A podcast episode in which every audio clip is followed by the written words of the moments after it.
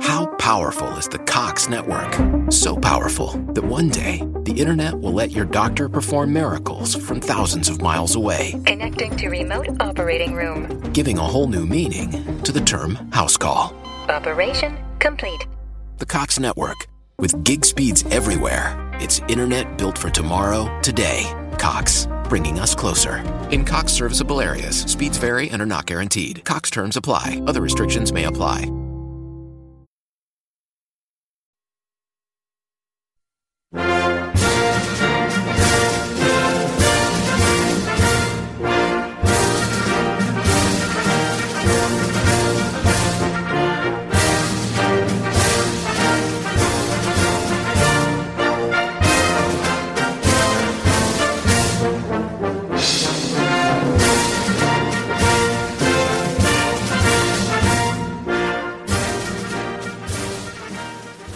Välkommen till ett ovanligt fascinerande avsnitt på gamla och nya stigar. Idag blir det mer nya än gamla stigar när vi tar itu med ett par spännande figurer från förra århundradet. Två soldater från var sin sida av jordklotet visar vad som anstår äkta soldater. Kämpaglöd, pliktuppfyllelse, kamratskap och att aldrig ge upp. Redan här i introduktionen vill jag meddela lyssnarna att eh, tekniken spelade oss ett spratt ungefär halvvägs in i programmet. Eh, min gäst eh, ja, fanns inte med efter det, antingen på grund av uppkopplingen eller på grund av inspelningsprogrammet. Det vet endast gudarna. Och det betyder att andra halvan av programmet, då blir jag tvungen att eh, ja, helt enkelt eh, spela in eh, på egen hand. Men det var ju ändå min tur då. Men det blir inte riktigt samma dynamik, men förhoppningsvis lika spännande och intressant. I vilket fall som helst.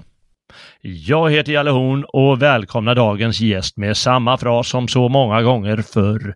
Hej Robin! Hell. Du svarar på samma vis som många gånger förr. Ja.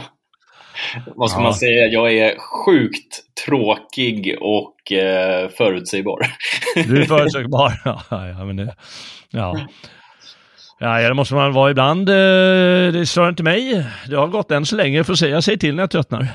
ja, alltså den som inte vill ha rutiner ska ju inte lyssna på en autist, så är det ju bara. Så Okej, att, eh, Skyll er själva. Ja, vilken, eh, hur artistisk är du från en skala från 1 till 10? Det beror på om du frågar min bättre hälft eller inte. Ehm, Ja, nu frågar jag dig. Men eh, ja, jag är väldigt eh, noggrann. Jag tycker om struktur. Jag tycker om protokoll. Ehm, ja, eh, när jag skrev för tidningen Framåt, när partiet Svenskarnas parti fanns, Mm. så hade jag en grej av att eh, läsa Riksrevisionens stora släpp eh, och liksom dissekera dem. Eh, Oj, vad roligt. det är ju faktiskt jätteroligt. Men som sagt, man ska ha en viss böjning för det. Eh, är viss böjelse, ja. ja, det är sant det. Men nu sa du faktiskt, eh, jag tycker om autisten, han måste. ja, ja, ja det, det har väl mer att göra med att man föredrar vissa sätt. Eh, Ja. Sen ju äldre man blir då såklart, alltså det, det är ju en väldigt stor skala. Eh, jag är alltså inte diagnostiserad ska jag säga. Nej, Eh, nej jag förstår men- det. Jag eh, förstår att du bara kallar det själv, att du, eh, du, du gillar eller rent av behöver struktur, men det är inte så att du, börjar, att du får epileptiska anfall om du inte får det. Om du inte Nej. får läsa Riksrevisionen, då, då får du väl ett epileptiskt anfall, eller?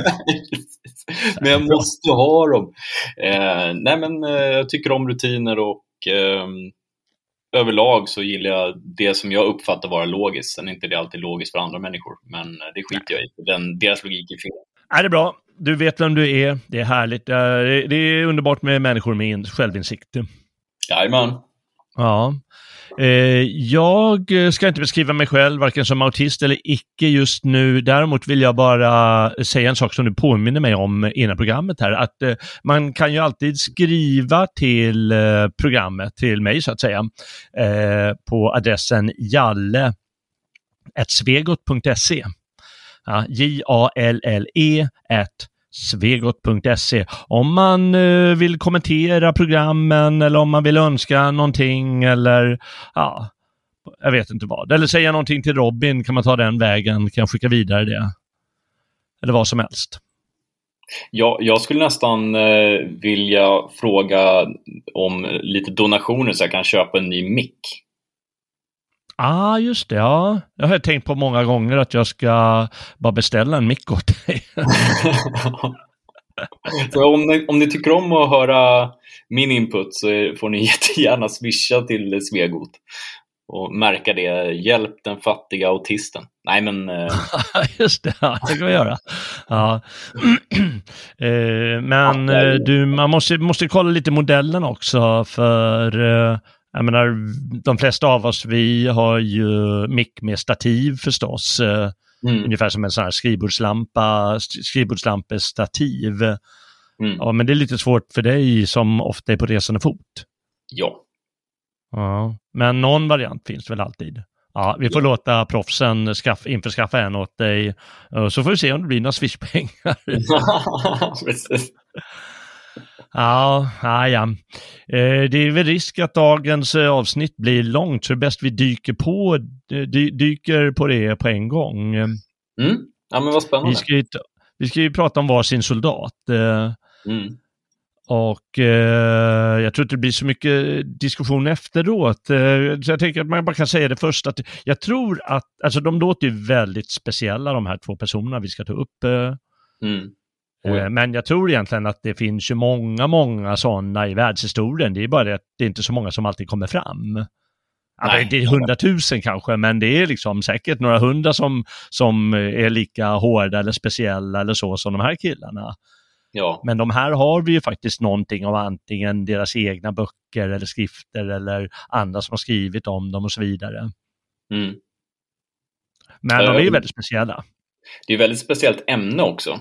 Eh, så det hoppas jag att uh, lyssnarna tycker om, att vi, att vi gör någonting sånt där, där vi inte har för, eller vi har ju förberett för respektive sak då, men uh, mm. där vi presenterar saker och ting för varandra och förhoppningsvis har lite, lite konversation under tidens gång. Ja, ja, det blir klart att vi har ju läst, läst in oss på varsin person här. Mm. Och eh, det är klart att det blir väl så den ena som håller låda, en, en, en soldat i taget så att säga. Men vi ska försöka flika in här. Och jag ska säga på en gång att eh, du har ju valt rätt kille, för du har ju valt en svensk. Ja. Svenskarnas svensk, får vi kalla honom. Eh, jag har ju valt en kille från andra sidan jordklotet, som jag sa i inledningen. Japanernas japan, vad vi kallar honom. Och då är lite utanför den europeiska sfären som egentligen står som programmets ram. Men eh, ja, vad är regler utan undantag? Ja, men precis. Ah, mm. jag förstår konceptet. Eller hur? Men vi, vi lämnar det där. Mm. Bra. Uh, och vi kanske ska bara säga vilka de är först, vad de heter i alla fall, eller någonting. Och det är alltså 1900 talspersoner då, så vi är ganska, inte så långt tillbaka i tiden. Och vad heter din person? Martin Ekström heter han. Mm, Martin Ekström, stiligt namn. Uh, min uh, klingar lite mer uh, exotisk, han heter Hiro Onora. Okej. Okay. Och då vet jag inte, japanerna de har ju en förmåga när de själva pratar eller skriver att börja med det vi brukar kalla det andra namnet. Så det kanske står Onoda Hiro ibland. Och jag, vill bara säga en sak för de som blir nyfiken på min gubbe i alla fall. Då kan man, då kan man bara googla det och då finns det liksom lite små eh, dokumentärklipp eller någon som har gjort sitt eget lilla program på några minuter såg jag för en halvtimme sedan bara på YouTube och det finns lite på Wikipedia och så vidare. Men annars ska jag säga vad man kan hitta och läsa lite, lite mer om det på svenska. Det vill jag bara säga medan jag kommer ihåg det. Har du någonting du vill säga sådär eh, innan du eh, kör loss? Uh, ja, jag kan väl börja med att berätta att min information kommer från boken Martin Ekström, Orädd frivillig i fem krig av ah, ja, Sivert okay. Wester. Mm. Uh, och, uh, är det en ny bok jag... eller har den så 50 år på nacken? Oj, uh, ny bok är den inte. den gavs ut på Militärhistoriska förlaget. Mm. 86 är den här ah, tryckt. Okay. Ah, men den finns ju oftast på bokbörsen faktiskt. Ja, ja, ja, ja där är det är klart. Det. Mm. Ja. Annars finns det ju eh, det finns ju kvar det där militärhistoriska biblioteket. Eh, Jag är med i bokklubben faktiskt. Ja, fast det är inte samma sak som Nej, militärhistorisk. det är nog inte samma bokklubb som det var på 80-talet. Då var jag ju inte med i den förstås. Eh, Nej. Men ja, jag vet inte. Jag får ju inte tidningen längre. De slutade skicka den. De skickade dem utomlands i, Ja. i många år. Men sen tröttnade de. De kanske har lagt ner det där med tidning. Och bara kör det eh, online numera. Men det heter, heter det militär, heter inte militärhistoriskt bibliotek? Jo, Bokklubben. men, men eh, den här boken är inte från dem, utan den är från Militärhistoriska förlaget. Ah, ja, ja, okej, det var något annat då. Ah, ah, ah, ja. Eh, man, eh, man får väl leta på något sätt i alla fall. Ja, ja det är bra. Ja, jag säger sen eh, vad, vad, vad den här boken heter när jag kör igång. Men jag tänkte, din kille är ju eh, lite äldre Ja, och han är ju trots allt svensk. Eh, Så jag tänkte väl att eh, du, ska få, du ska få börja eh, berätta lite vem vi har att göra med ja men den här gången. Så fyller jag i sen eh, och så tar jag herr Onoda San efteråt. Toppen. Eh, Mm. Jag tänkte börja med att säga att eh, den här boken läste jag för första gången för, oh, vad kan det vara, eh, 15 år sedan. Mm. Eh, men jag lånade den på bi- bi- bibli- bibliotek och eh, den var så bra att jag ville köpa den. Eh, Mm. Och förra år, nej, tidigare i år så kom jag på att vänta lite nu, den här boken skulle jag ju ha. Så då köpte jag den eh, efter Mm. mycket om och men då. Eh, Martin Ekström då, han föddes eh, 1887 i eh, By, som ligger några mil från Avesta i Dalarna. Då. Eh, han gjorde lumpen på A5, alltså artilleri 5 i Uppland. Eh, och jag drar bara lite kort här, en liten sammanfattning då. Men han hade en god vän på regementet som fick ett erbjudande om att eh, anställas vid det persiska gendarmeriet. Där svenskar skickar iväg sina officerare då. Eh, men Mm. han övertygade sin kompis att nej, det, åka till Persien, det är ju farligt, vet du, massa sjukdomar och sånt där. Eh, varpå hans kompis tackade nej och Ekström eh, gick in till majoren och sa jag vill åka. och så åkte han. Okej, Och hur gammal var han då? Och vilket år är det här ungefär? oh, det var alltså 1911. Ja, ja just det. Ja. Eh, Ja, Och. Persien är förstås eh, dagens Iran. Ja, men precis. Eh, så att, eh, ja, där så befordras han till kapten. Eh, men han gick i tysk-persisk tjänst mot ryssen och britterna ganska tidigt under första världskriget. Då. Så kom han hem till Sverige, men gav, begav sig redan 1918 till Finland för att strida på den vita sidan mot de finska bolsjevikerna och de ryska trupperna som var stationerade där. Där var han först löjtnant, men han befordrades givetvis till major, vilket då betyder att han är ja, bataljonschef, så han har ungefär 800 man under sig. Sam, senare blev han överstelöjtnant och chef för hela Vasa regemente. Eh, Efter den vita segern så gick han direkt in på estländarnas sida mot bolsjevikerna 1919. Där blev han estnisk överste och mottog Estlands frihetskors i bägge klasserna. Eh, under 1930-talet så blev han partiledare för nationalsocialistiska blocket, men han var enligt dåtida källor inte en särskilt god talare så att det föll ju inte väl ut. Han kallade sin partiledartid som det dummaste jag har gjort, men då syftar han alltså på hans post som partiledare. Han tog aldrig någonsin eh, avstånd från sina åsikter som eh, nationalsocialist. Mm. Eh, vilket också är ganska intressant. Eh, vid utbrottet av det finska vinterkriget så anmälde han sig givetvis som frivillig på studs och blev chef för den tredje stridsgruppen i svenska frivilligkåren. Och det säger sig självt att Karn givetvis deltog i fortsättningskriget också. Ja, ja, ja, det klart. Så att det är många strängar på den här lyran alltså. Mm. Eh, Martin då, eh, vad är man som grabb när man växer upp i en by som heter by? Eh, jo, man är en slagskämpe av rang i hembygden. Eh, han slogs tämligen ofta och gjorde det även ja, under hela sitt eh, vuxna liv egentligen, när han kom tillbaka till by. Eh, I början så handlade det mer om att göra att, att eh, han var en alfahanne, kort och gott. Eh, en erkänd charmör. Han kunde dansa och var så riktigt duktig på att dansa.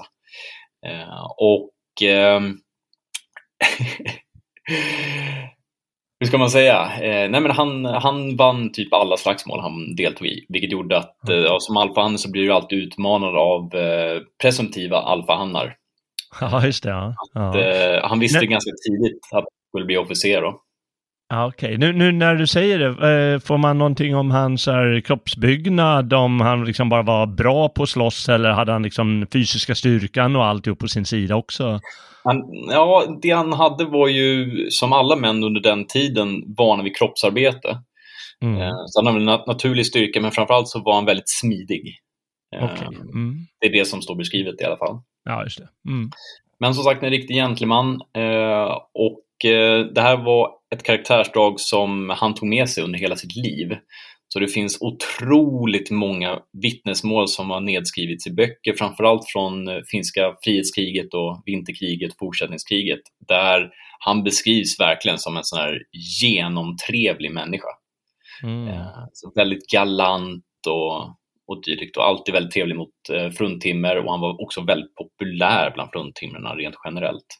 Inte för att han liksom var ogudaktig på något sätt, utan det var mer så att eh, folk tilltalades av hans personlighet.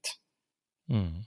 Um, och det lyser igen också i boken, alltså hans, hans mannar under alla de här åren, alltså, de går in i döden för den här karln.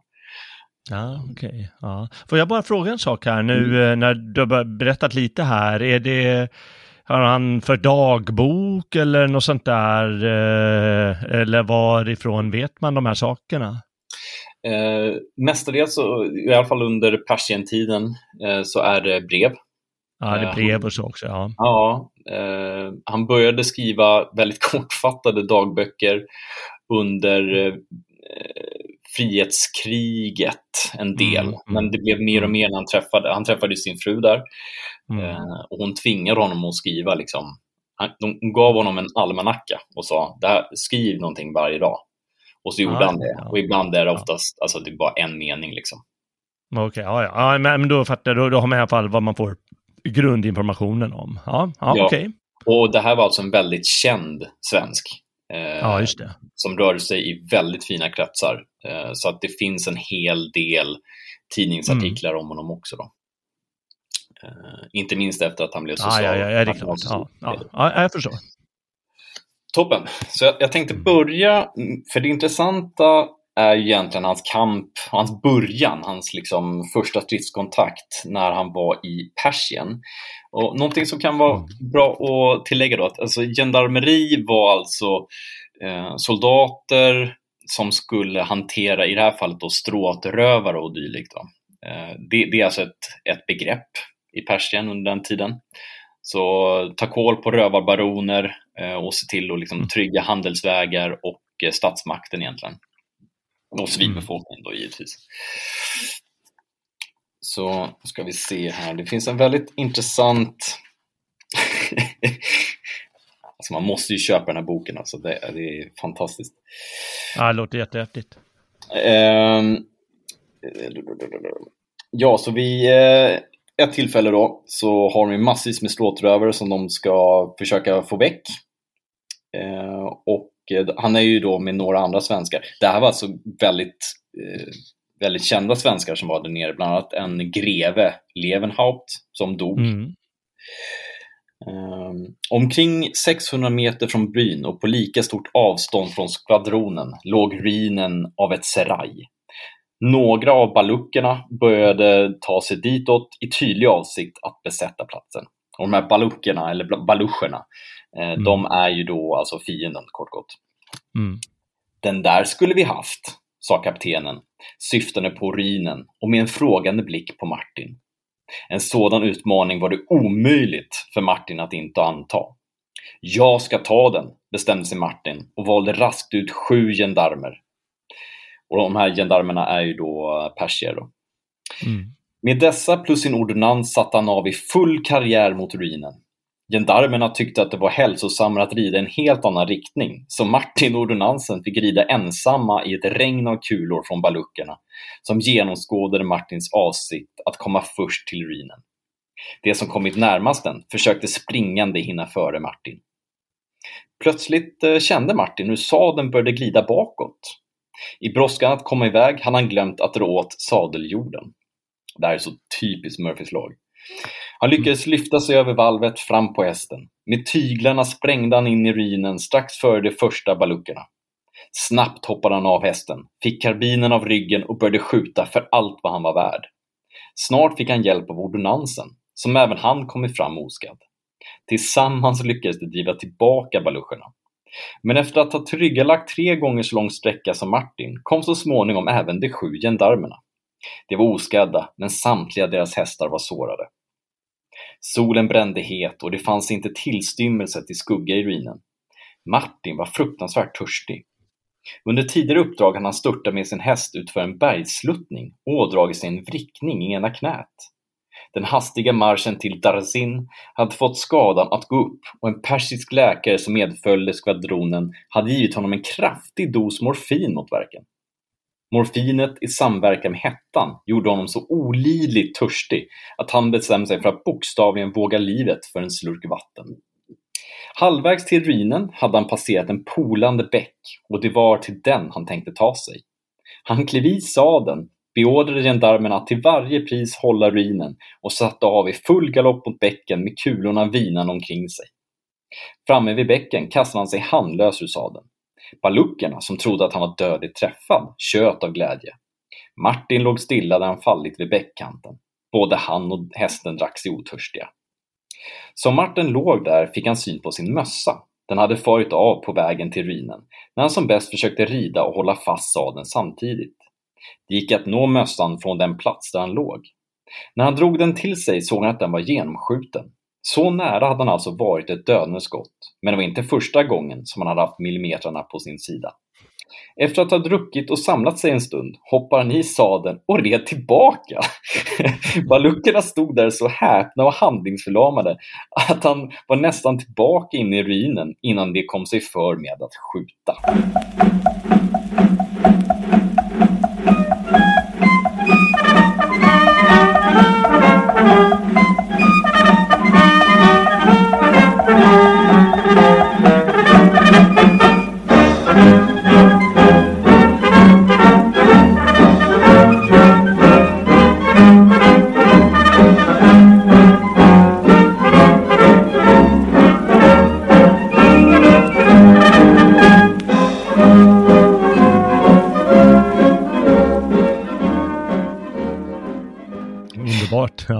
Ett äventyr verkligen. Ja, det här, alltså det, och det är bara äventyr på äventyr på äventyr. Eh, Karn är ju skvatt galen alltså. Ja, ja. Alltså, man, man ser ju det framför sig, det är som en, som en film. nej, men nu, nej, du ska storma. ja, men eller hur, vet du? Det, det är liksom helt otroligt. Um, ja. det, det sätter liksom ribban för vem han var. Ja, verkligen. Um, men hur som helst, alltså, första världskriget bröt ju ut 1914. Så Mm. Sverige tog hem alla sina officerare 1915. Eh, Så Martin begärde avsked och eh, så fick han den, pers- eller han fick givetvis den persiska tapperhetsmedaljen i silver och guld.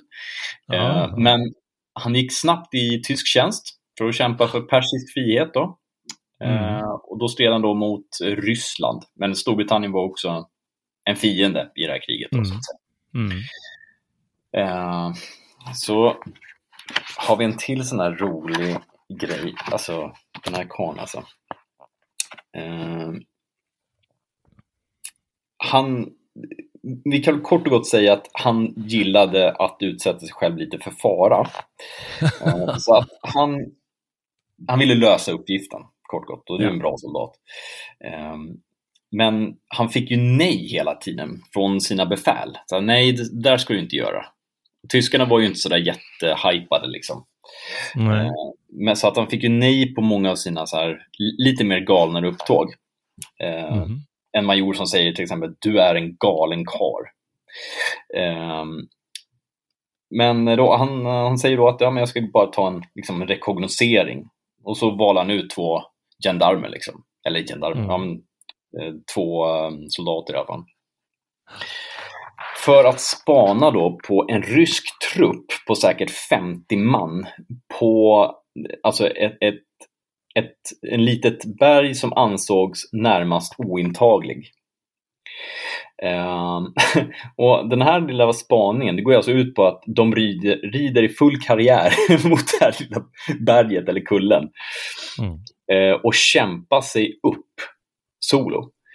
Uh, då står det så här, det nådde bergets fot utan att få skott på sig. Majoren drog en suck av lättnad. Där är de i död vinkel och säkra. Ta sig tillbaka välbehållna kan hon nog också, men så fan jag begriper vad han har där att göra. Martin höll som bäst på att instruera den ena gendarmen. Han skulle stanna och med sitt liv svara för hästarna och hålla dem redo för en eventuell snabb reträtt. Alltså karln är ju inte dum i huvudet liksom, utan han gör ju rätt. Med den andra gendarmen i hälarna och karbinen i handen började Martin söka sig uppåt berget. Gendarmen var blek av rädsla och gnällde hela tiden om att de med säkerhet skulle bli skjutna. Han fick inget svar, för nu var Martin hundraprocentigt koncentrerad på att osedd ta sig upp till krönet. Han utnyttjade varje skyddande föremål och tog sig sakta, bit för bit, allt högre. Eld och rörelse. Sista metrarna hade han skydd av en trång ränna. Försiktigt sköt han ut sin osäkrade, osäkrade karbin över stenarna och höjde så på huvudet. På endast tio meters avstånd stirrade ett par förvånade ögon i ett skäggigt ansikte på honom. Uh, innan ryssen hann ropa en varning hade Martins första skott fällt honom. Två andra män kom rusande. Den ene föll för Martins nästa skott, medan den andra tog till flykten.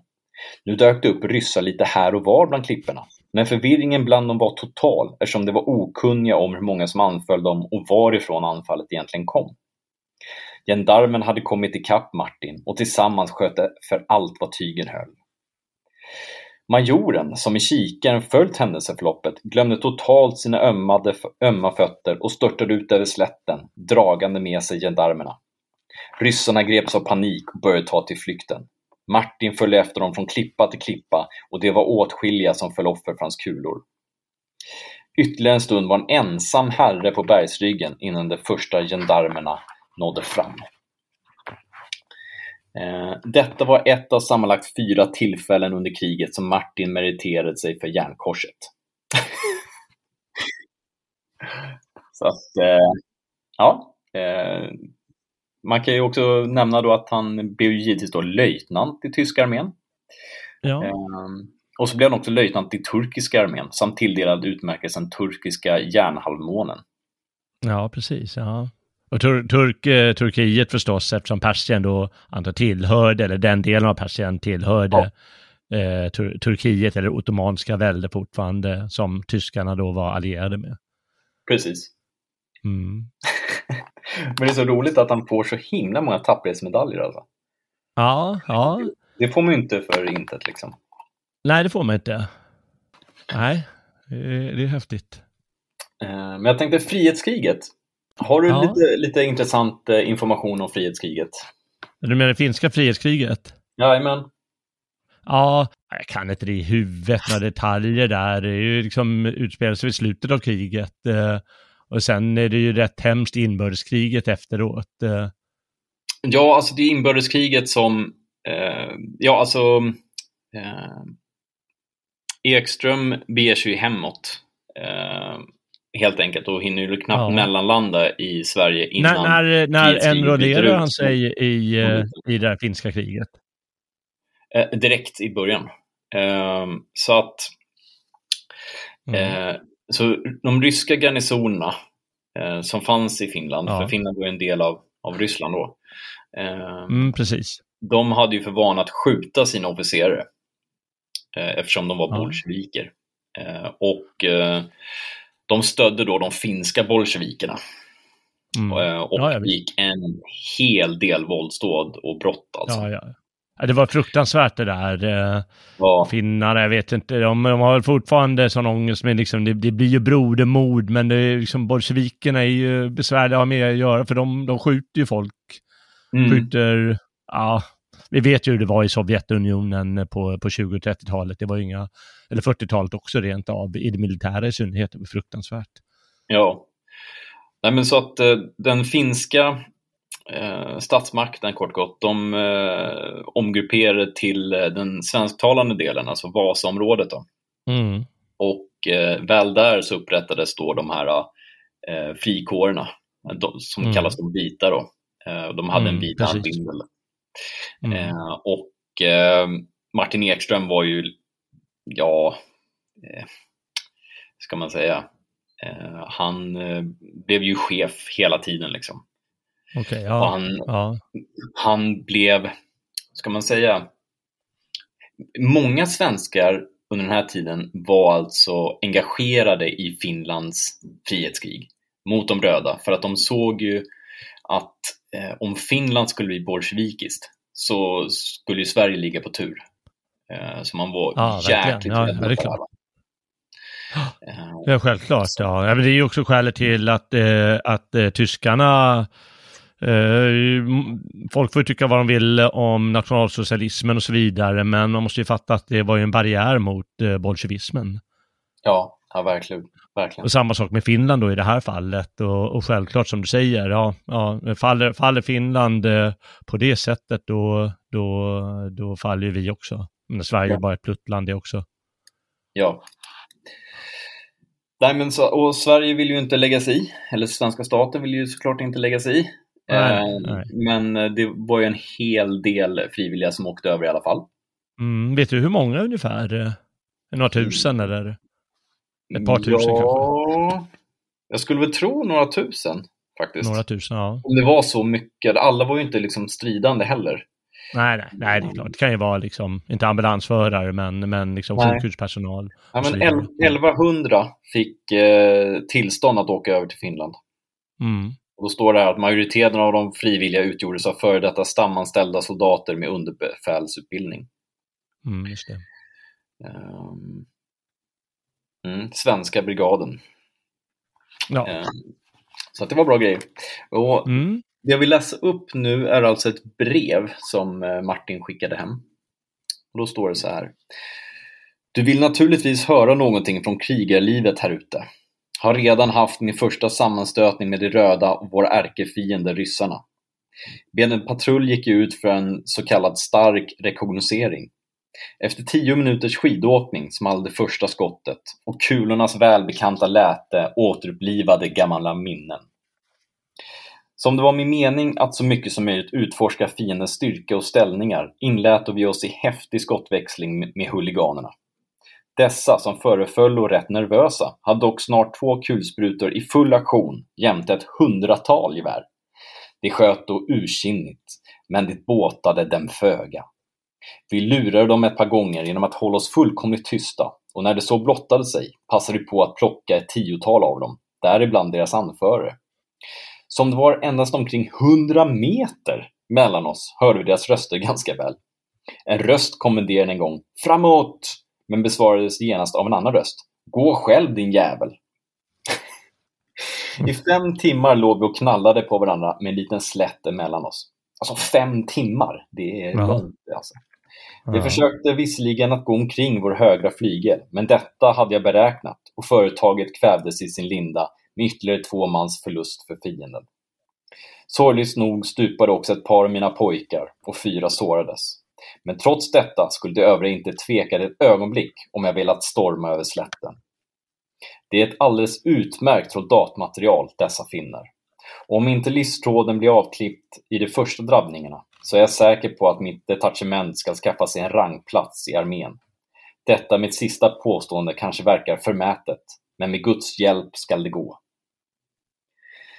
Eh, så man hör ju det så här, kulornas välbekanta läte återupplivade gamla minnen. Så karln Ja, är född soldat alltså. Ja, äntligen susar kulorna runt mig. Ja, ja. Ja.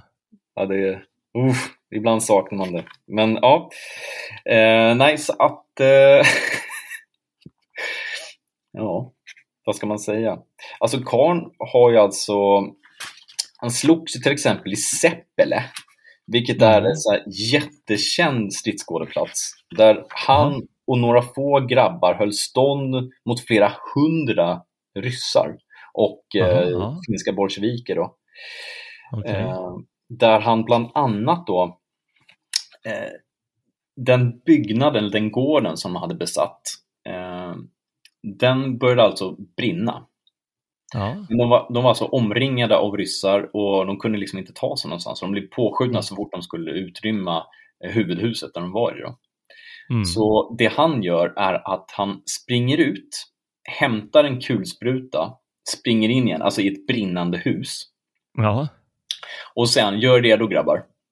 Så ställer han sig med kulsprutan, alltså bara hoppar ut genom dörren, liksom öser bly över ryssarna. Mm. Eh, och på det sättet så överlever alla. ja, just det. ut. Ja, han låter ju som en Rambo-film. Eller hur? Och det här är Mm. liksom dokumenterat. Ja, just det. Ja. Så det är inga, inga påhitt här inte. Nej, nej.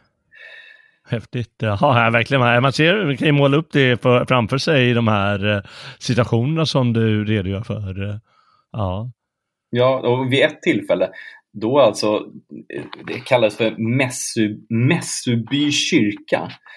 Då Mm. har alltså eh, bolsjevikerna tre man uppe tillsammans med en kulspruta då, uppe i kyrktornet.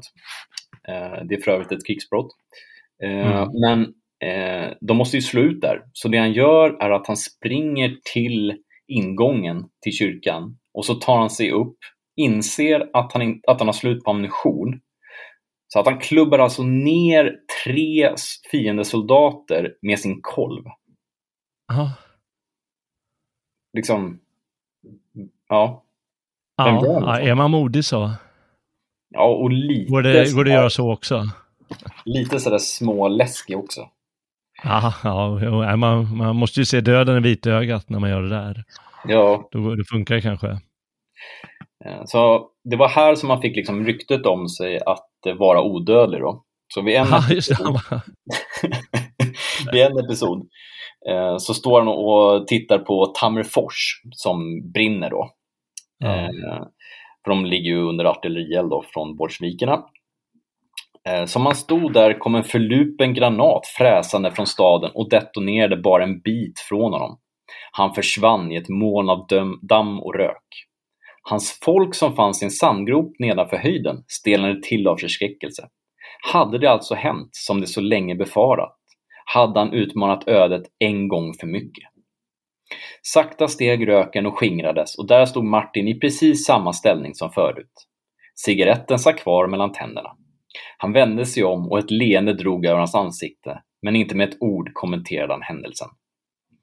Sådana episoder förstärkte uppfattningen bland soldaterna att Martin var osårbar. På fullt allvar sade en gång till en intervjuande journalist Det ska till en silverkula för att döda våra major. Ja, just det. Han är varulv. ja. ja, det är så jävla ballt alltså.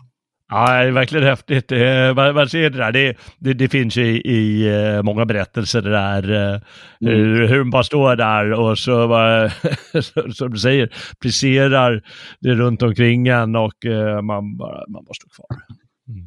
Man får ju, och det är lite av den här, av den här kicken som man får av strid. Man Mm. överlever sig helt bizarra grejer. Liksom. Ja. Typ Det är, det är väl lite kvar av den här, alltså, eller vårt problem, det är att vi, vi är färgade av eh, Hollywoodfilmer. Ja, ja. Oh, Och ja. där skriker ju amerikanerna alltid, "Åh, åh", så skri- de skriker och skriker. Medan om du ser någon historisk film från Napoleontiden, då går de ju bara. Då går Mm. de i sina, i sina kolonner. Och så är det 50 man säger vi. Och så kommer en kanonkula och så är det några som eh, ligger i marken eh, och de andra går bara vidare utan att, eh, eh, utan att reagera som du säger. För det är Mm. så man gör i krig. Och på något sätt då är det väl liksom att eh, det här som han gör är det vanliga, bara att han är lite extra iskall. Ja. ja lite. Ganska mycket extra iskall. Men sen är det ju så att man, alltså, när man överlever massvis med helt bisarra grejer så, Ja. så tappar man respekten för kriget. Eh, Ja, just det. Ja, ja det gör man ju. Och, man och sig döden eh, på något liksom. sätt. Han tror han tror, man behöver tro sig själv vara odödlig. Ja, men det, det blir lite så. Alltså, och det man bryr sig om är inte sig själv heller. Så Nej, nej. själv Och det, det otroliga med den där inställningen, det är ju ofta att när du är alltså inom ska jag säga, lite förnuftiga grejer, våghalsig, då är det ofta att det, det går ju hem många gånger. Mm. Det är liksom när du, ja men nu måste jag ta skydd och nu måste jag akta mig och då är det, det är då man eh, råkar illa ut. Eh, Så ibland är det ju liksom bra att vara lite offensiv kanske. Ja, och ja, anfall är ju bästa försvar. Så är det ju. Mm, Eh, mm, Men eh, ja, Ja, det är, det, är, ja. Det är spännande. Hur som helst, eh, den svenska frivilligkåren, eller frivilligbrigaden, de kom ju hem till eh, ett otroligt folkhav i, i Stockholm. Eh, Exakt. Och hälsat bland annat av Karlfeldt faktiskt. ja, bra. Så lite kul. Eh, Mm. Men eh, ja, 1918 eh, så ger sig bolsjevikerna in i de baltiska staterna såklart. Mm. Körde lite revolution och våldtäkter och sånt där. Eh, Mm. Varpå Mannerheim, som precis har vunnit det finska frihetskriget, han grundar två frivilligkårer där Ekström blir chef över en då, ska jag säga. Eh, och eftersom att han är lite speciell och vill kriga på sitt sätt så får han också bestämma hur eh, den här frivilligkåren ska, alltså deras planläggning kort och gott. Så han gör Mm. alltihopa. Mm. Och han, han gör alltså, alltså värsta Normandie-grejen, men han åker alltså över med ett par båtar över viken, rakt in Ja. i Estland och bara nu jävlar. Nu ska bolsjevikerna få, få på sträng här. Ja. Eh, såklart så lyckas ju det. och eh, no- noteras bör alltså, de har knappt med sig någon mat eller någonting utan de litar liksom på att ja, men vi, vi dödar och använder det som vi tar över. Liksom Ja. Det här är alltså, notera så att eh, han alltså liknas vid Karl XII för det han gör nu. Aha, aha. Eh, då ska vi se. eh, De ska alltså mm, försöka inta Reval. Mm. Alltså det är, det är Tallinn för de som undrar. Ja, men precis. Och de ska alltså nå, målet är Narva. Okej. De, de ska ta Narva så småningom. Mm. Eh, eh, eh. Efter två, de är alltså 110 man, ska jag säga. Efter två timmars marsch nådde man matrosernas vaktposter. Martin lyckades ta hela sin styrka förbi posterna utan att upptäckas. Från en god utsiktspunkt kunde han konstatera att lägret innehöll cirka 300 man som ägnade sig åt att äta frukost i allsköns ro.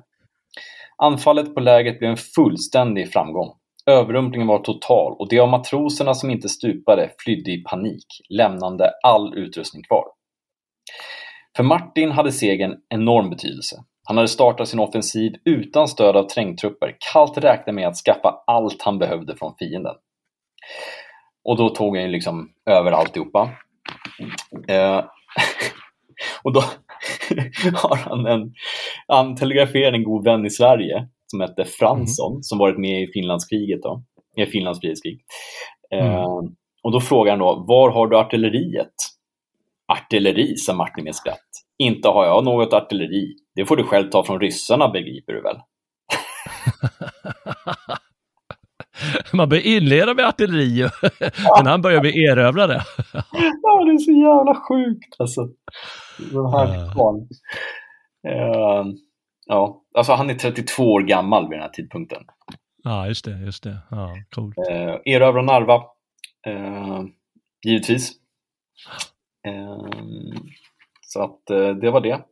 Eh, han Mm. blir alltså estnisk överste. Eh, det, det säger ju något alltså. Den här Ja, karln- verkligen. Ja, Jodå. Han har varit persisk överste och han har varit eh, finsk överste och nu är det dags att bli estnisk överste. Ja. Ja. Det är, eh, alltså, han, han såg alltså till att kasta ut bolsjevikerna från Estland. Mm, verkligen. Det är, det, det är rätt häftigt alltså. En frivillig som bara, liksom, nu kör vi. Ja, nu kör vi. Ja, verkligen. Ja, jag vet inte hur många svenskar, jag vet så många svenskar som var med, som med, som var med där. Det var ju inte alls inte lika, eh, lika hårt som finska Nej, eh, inbördeskriget. Eh, Men eh, det var säkert några slag och, och sådär och några svenskar på plats. Ja, oh ja. ja, det fanns. Mm. Eh, han tog ju med sig sin son till eh, vinterkriget också. Jaha, ja, det, det ser man. Ja, Mm. far och son. Ja, varför inte? Ja, eller hur? Eh, Mm. och så efter att han hade sparkat ut eh, eh, bolsjevikerna då så begav han sig direkt till eh, Litauen och eh, var instruktör där i ett halvår innan han åkte hem Mm. till Sverige igen. Eh, det gick inget bra i hans civila liv. så vi lämnar Nej. det därhän. Eh, Ja, ja. det, det är inte så jävla spännande liksom. Eh, jag skulle vilja ta läsa upp en dikt som skrevs till hans ära i en tidning. ja, det vill du höra. Ett nytt Narva efter 200 år. Mm. En svensk sågs åter stånda vid Narvas gamla stad, som låg i blodig vånda av rödas blodparad. Förr som korpral han tjänte i sol och lejonland, nu tappert regemente man lämnat i hans hand. Som konung Karl i tiden han framför Narva står och öppnar modigt striden i hjältekungens spår. Han en mot tio ställde som förr i denna trakt och bröt de rödas välde trots deras övermakt. Kan hända att han kände en fläkt av svenskt stå stark och att den honom tände på så historisk mark. Men än en gång vid Narva en svensk har gjort ett dåd som åter torde tarva en rad historisk nåd. Mm. Mm. Mm. Bra, bra gjort Martin. Jajamän. Kungligt. Jaha, kungligt. Eh, ja, nej men eh, sen eh, gjorde han väl som alla andra riktiga krigshjältar. Han lärde känna Göring via Ja, just det. Ja. Rosen såklart. I, i, I Sverige då, när Gör, Göring hade ju svensk fru, så var det när Göring var i Sverige då, eller? Ja, men precis. Mm. Och eh, det kan ju också nämnas att von Rosen var, han skänkte det första stridsflygplanet till eh, finska flygvapnet. Eh, Mm, där ser man. den, det flygplanet hade en blå svastika på sig. Eh, och det hade finnarna alltså ända, alltså som, eh, var, alltså som eh, heraldisk symbol för det finska flygvapnet ända till 1945. Jaha, ja, där ser man. Och eh, det hade alltså ingenting med nationalsocialismen att göra utan det Nej. var von Rosens liksom, ja, men, inofficiella bomärke. Sen Ja, just det. Just det. Häftigt. Eh, Ja, det är ju så löjligt när symbolerna blir eh, förbjudna och konstigheter. Va? Det är ju bara ja, oh ja. liksom. Alltså, eh, min mormor är ju från England och Mm. på deras pubmatta, alltså när man kom Ja. in i puben, Ja, då hade de en svastika på. ja, du ser. Och det här var liksom strax innan kriget, så det, det var, fanns liksom noll beröringsskräck och alla såg det ju som en lyckosymbol. Liksom. Ja, precis. Så att, eh, men under kriget så tog de bort den mattan. Ja, ja. Men, eh, ja nej, eh, han lärde ju känna givetvis då Sven Hedin, Mm. umgicks med honom. Eh, Men så blev han också uppvaktad av von Rosen som ville att han skulle bli en samlingsgestalt då, för den svenska nationalsocialistiska rörelsen.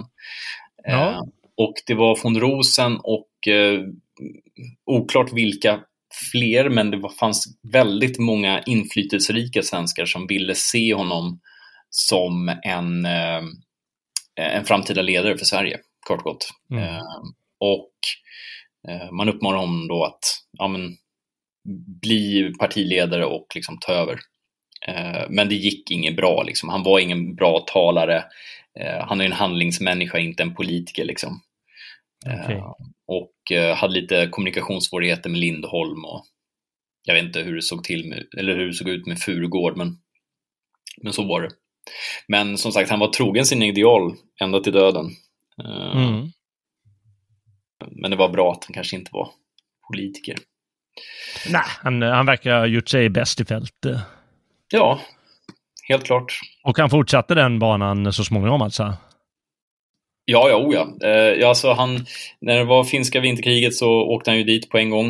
Eh, blev Men, chef. men så, eh, la han över eh, axlarna, eh, vad heter, vad heter det, posten då som, eh, som eh, vad hette ordförande då för, för Svenska nationalsocialisten till någon annan eller sa, sa han, nej men jag är, bo, jag är både härskare och krigare. Ja, nej, jag tror bara han lämnade. Han lämnade bara och så ja. sa nu, nu, nu nalkas viktigare saker. Ja. Mm. Så att, ja, det var liksom redan innan vinterkriget som han lämnade det. Han mm. insåg mm. att han, liksom, han var inte politiker, det här var inte hans gebit. Liksom. Nej, nej. Eh, all right. Men så fort, mm. vinter, så fort eh, vinterkriget började så ställde han upp igen, såklart.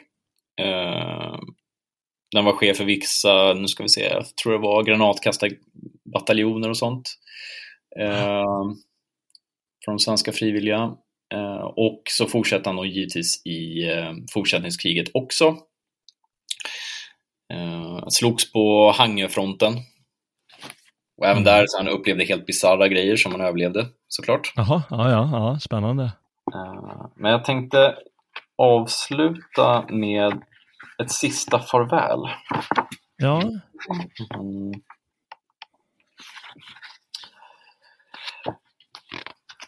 Då är han då alltså bataljonskommendör till sina soldater efter eh, fortsättningskriget. Mm. Eh, nej, efter eh, vinterkriget. Det här var 1900 ja, det klockslag nalkas då vi får bjuda varandra farväl och de flesta av er får styra sina egna steg till hemmets tröskel. När ni överskrider denna blir ni säkert mottagna med hjärtats värme. Denna kommande stund är er väl unnad, särskilt då jag på färden till hembygden kan medsända er ett gott betyg för god krigstjänst. Medvetandet om att ni under 1941 fullgjort eder plikt mot land och familj bör skapa sinnets ro i kommande tider. Ni kunna lugnt blicka in i yngre släktens ögon och på en frågande blick svara med fänrikens ord ”Jag var med”. Till sist mitt personliga tack för god kamratskap i fält. Martin Ekström. Ja. Ehm, ja. Ja, det, är skönt att få, få sådana där ord av en, en äkta soldat så att säga. Ja, det är helt otroligt. Vilken man. Mm.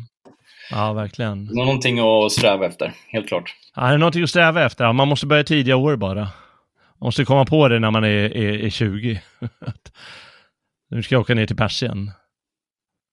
Ja, alltså, mm, ja, alltså, jag gjorde ju inte samma tidiga resa, men Nej. Jag tror inte att det finns någon, någon åldersgräns för att göra det rätta och, och följa eh, ödets vingslag. Liksom. Bli upplyft ja. av eh, allfadern och, och liksom hitta sin plats här i världen. Jag, jag tror jo, inte att det någonsin slutas producera möjligheter till att bli en bättre version av sig själv, att följa den här magkänslan. Eh, I stort som smått egentligen. Självklart har du rätt i det om man menar eh, vad som helst i livet. Jag tänkte just eh, om man ska eh, hamna i, i batalj. Det går ju givetvis att göra som 35-åring eh, också, men någon gång börjar det bli att eh, man inte blir antagen så att säga. Ja, ja. Det, så är det ju. Visst, det är klart att det finns frivilliga, frivilliga krig eh, och allt dit man kan söka sig, men på något sätt är man kanske inte riktigt det är klart om man är befäl och har erfarenhet och så, men första gången. Ja. Mm. Den mm. äldsta frivilliga soldat jag träffat eh, mm. var under min tid i Ukraina och han var 60 år gammal. Jaha, det ser man. Ja. Eh, ja. Men han, han har varit med förr kanske, eller? Mm, ja, jag ska låta det vara osagt. Ja, ja. Jag minns inte faktiskt. Eh, men jag fick förklarat av mig av en tolk liksom, att han var så himla stolt över att eh, nationens ungdom var på plats. hade tagit steget fram och då vill han vara där och hjälpa till. Liksom. Eh, och eh, det, det, är ju så, så att allting handlar inte bara om strid, utan mm. det, det, är lika viktigt med människor som kan bre mackor i ärlighetens namn och hämta vatten som det är att strida. Den enda skillnaden är att ja, strida är ju det farliga liksom. Eh, och det är där du får den här eh, att det är där du ser döden. Liksom. Just det. Men, men alla kan fylla ett syfte. Alla kan hjälpa Ja. till och det är tillsammans med alla människor som vi kan liksom skapa en enhet och röra oss framåt hela tiden. Eh, Mm, just det. som, eh, som med föreningen i stort. Liksom att, ja, visst, det är alltid bäst om man engagerar sig. Men det funkar Mm. också att ge eh, donationer. Det funkar att dela länkar eller vad man nu gör på internet. Ehm, eller the internet. Ehm, så att alla kan hjälpa till. Och, och det Ja. skapar liksom den här styrkan i att ha en väldigt bred samling människor som, som har ett gemensamt, eller en gemensam strävan. Ja, just det. Även om metoder, metoderna skiljer sig åt.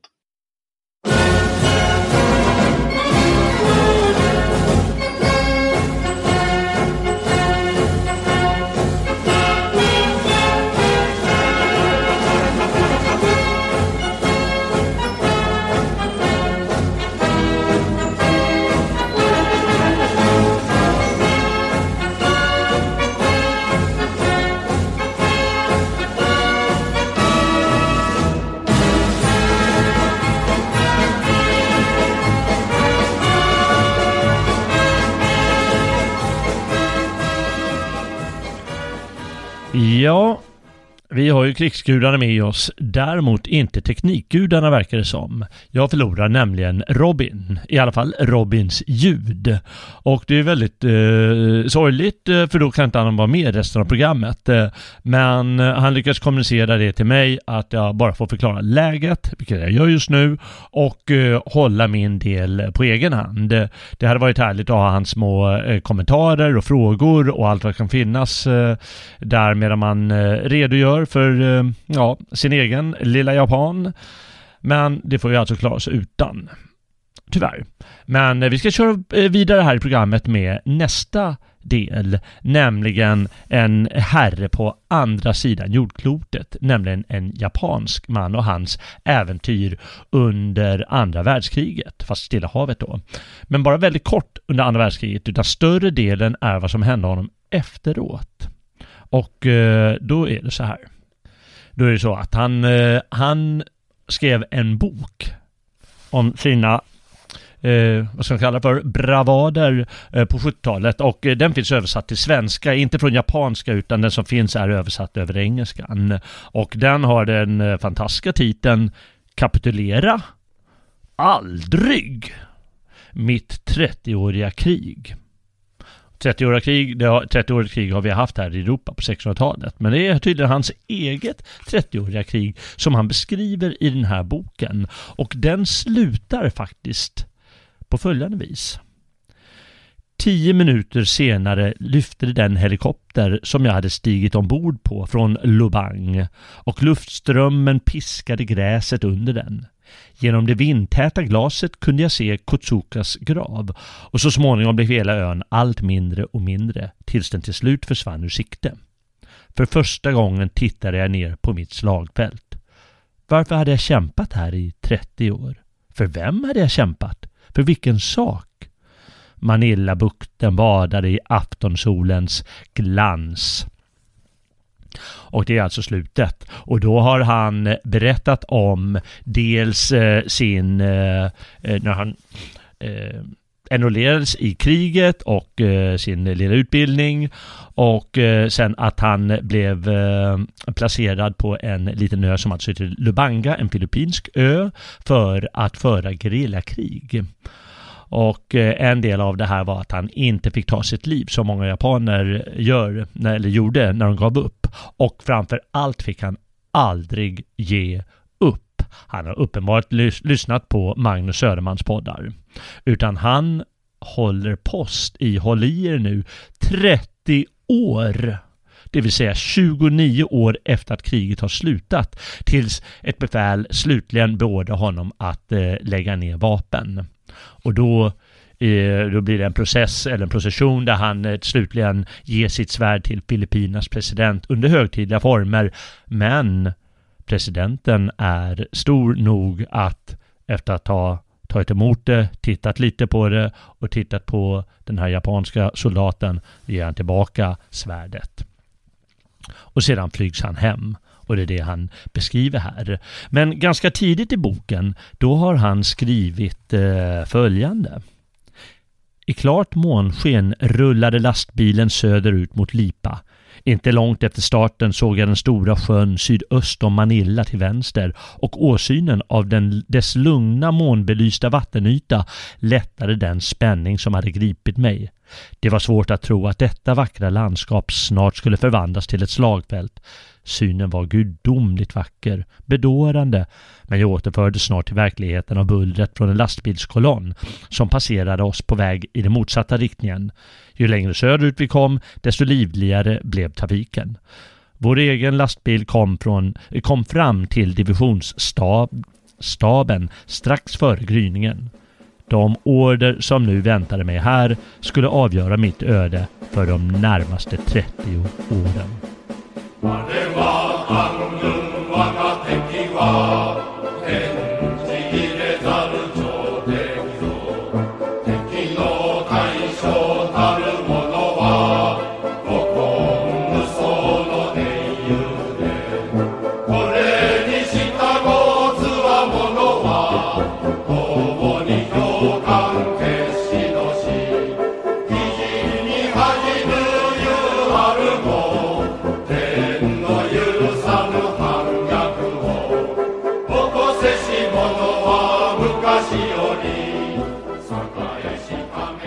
Och eh, Lubang är alltså en filippinsk ö. Eh, den är ganska strategisk, eller var det då i alla fall, för det var tydligen enda stället där det fanns ett flygfält väster om Manila, huvudstaden på Filippinerna. Och den hade en pir också, vilket gör att fartyg, eller militärfartyg kan lägga till. Och eh, ja, kanske andra betydelser också. Och eh, där placeras han alltså. Eh, och eh, det kan sägas att i början av boken, då gör han reda för eh, sitt, eh, sitt tidiga liv så att säga.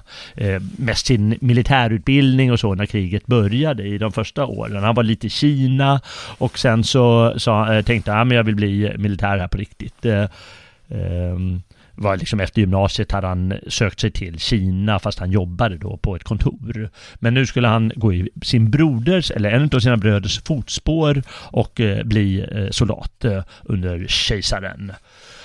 Och eh, då hamnade han i eh, en vad heter det, underrättelsetjänst snarast eller en sån mer hemlig eh, militäravdelning eh, eftersom de flesta inte håller på med gerillakrig. Och det var det som skulle bli hans uppgift. Eh, eh och han beskriver faktiskt sin uppgift som han, eh, som han får. Eh, och det är att han, när han väl kommer till Lubang, för det här är 1944, Eh, andra halvan av 1944. Och då vet vi ju alla att eh, kriget har ju vänt eh, ganska mycket och börjar gå tillbaka både på den tyska fronten och på den japanska fronten. Att eh, amerikanerna erövrar ö på ö och eh, läget i Kina blir mindre och mindre stabilt för japanerna. Och då, har, då ska han placeras någonstans för att organisera förband och förbereda sig på just krig, gerillakrigföring. Och då skriver han också så här Just det. Det är en major, major Takahashi, som eh, berättar för honom. Vad vi vill åstadkomma är att försvåra det fientliga anfallet mot Luzon, en annan stad på, eh, eller en ö, eh, Filippinerna. Det första ni har att göra är att förstöra flygfältet på Lubang och piren i hamnen. Om fienden landstiger och försöker använda flygfältet ska ni förstöra deras flygplan och döda besättningarna. Och ja, personen som alltså heter Hiro Onoda eller hur det nu uttalas, jag är inte så bra på den här japanskan. Eh, han eh, tar sitt uppdrag på största, största allvar. Åtminstone just det att han ska hålla på med gerillakrigföring eftersom eh, kriget slutar ju efter mindre än ett år från det att han kommer fram. Men han fortsätter att hålla stånd och, och hålla sin post, eh, att stå på sin post eh, i ytterligare 30 år alltså. Och förutsättningen för det, det är just eh, det enkla faktum att han beordras att hålla sig vid liv. Då säger de explicit till honom att i den här kadettskolan han går på att viktigast är att du håller vid liv. Och eh, då ska jag läsa en hel sida här som jag tycker var väldigt intressant. Eh, och det beskriver han just när han går på den här eh, utbildningen, militärutbildningen som han har hamnat på, med, där de ju ska hålla på med gerillakrigföring. Väldigt ovanlig uppgift. Vi uppmuntrades att tänka själva, att fatta beslut där det inte existerade några regler. Också i det avseendet skilde sig utbildningen i hög grad från vad vi hade erfarit i officersskolan. Där hade vi fått lära oss att inte tänka utan leda våra trupper i strid, fast beslutna att dö om det visade sig nödvändigt. Vår enda uppgift var att anfalla de fientliga trupperna och slakta ner en så stor del av dem som möjligt innan vi själva blev nedslaktade. Men i Futamata, det vill säga den här eh, eh, nya militärutbildningen han går, lärde vi oss att vår uppgift var att förbli vid liv och fortsätta att kämpa som gerillakrigare så länge som möjligt, även om detta innebär, innebar ett uppförande som i vanliga fall betraktades som ärelöst. Och frågan om hur man skulle förbli vid liv var en sak som var och en självständigt måste avgöra. Det var någonting jag, eh, som jag gillade. Denna typ av utbildning och detta slag av krigföring var någonting som tycktes passa mitt kynne. På den tiden blev en soldat som hade blivit tillfångatagen och senare lyckats återvända till Japan ställd inför krigsrätt och eventuellt dömd till döden. Och även om straffet inte verkställdes blev han så fullständigt utstött av hela sin omgivning, hela samhället, att han lika gärna kunde ha varit död. Soldater förut, förutsattes ge sina liv för Japans heliga sak. Det var inte deras uppgift att vegetera i fiendens fångläger. I general Hideki Toyos instruktioner för militären sades det uttryckligen den som inte vill vana, den som inte vill vanära sig måste vara stark. Han måste alltid ha i minnet sin familjs och sitt samfunds ära och han måste bemöda sig till det yttersta att leva upp till det förtroende som de har för honom. Lev inte i skam som krigsfångar. Dö! Och lämna inte efter er något skympligt brott. Men i Futumata lärde man oss att det var tillåtet att ge sig till fånga Genom att bli krigsfånge, sade våra lärare, försatte man sig i den ställningen att man kunde ge fienden falska uppgifter. Det kunde till och med förekomma situationer då man fullt medvetet gav sig till fånga. Det kunde till exempel vara det bästa förfaringssättet då det fanns ett behov av, ett direkt, av att direkt kommunicera med andra som redan var tillfångatagna. Kort sagt, vad dessa lärdomar innebar var helt enkelt att ändamålet helgar medlen. Under sådana omständigheter, förklarade man för oss, skulle vi inte ställas till svars av armén för att vi hade blivit tillfångatagna. Istället, för, istället skulle det räknas oss som merit att vi på bästa sätt hade uppfyllt vår plikt. Så i vanliga fall är, är den militära japanska plikten att eh, helt enkelt ta sitt liv framför att hamna i fångenskap. Och eh, sam, eh, vad heter de, inte samurajer utan japanska soldater, de hade ju faktiskt ett svärd. Och eh, det svärdet var inte till för att kriga med utan just för att ta sitt liv om det behövdes. Eh, och eh, han, eh, han, han får ytterligare eh, en intressant order kan man kalla det för av en general som heter general Moto. General Muto. Och han säger så här. Ni är...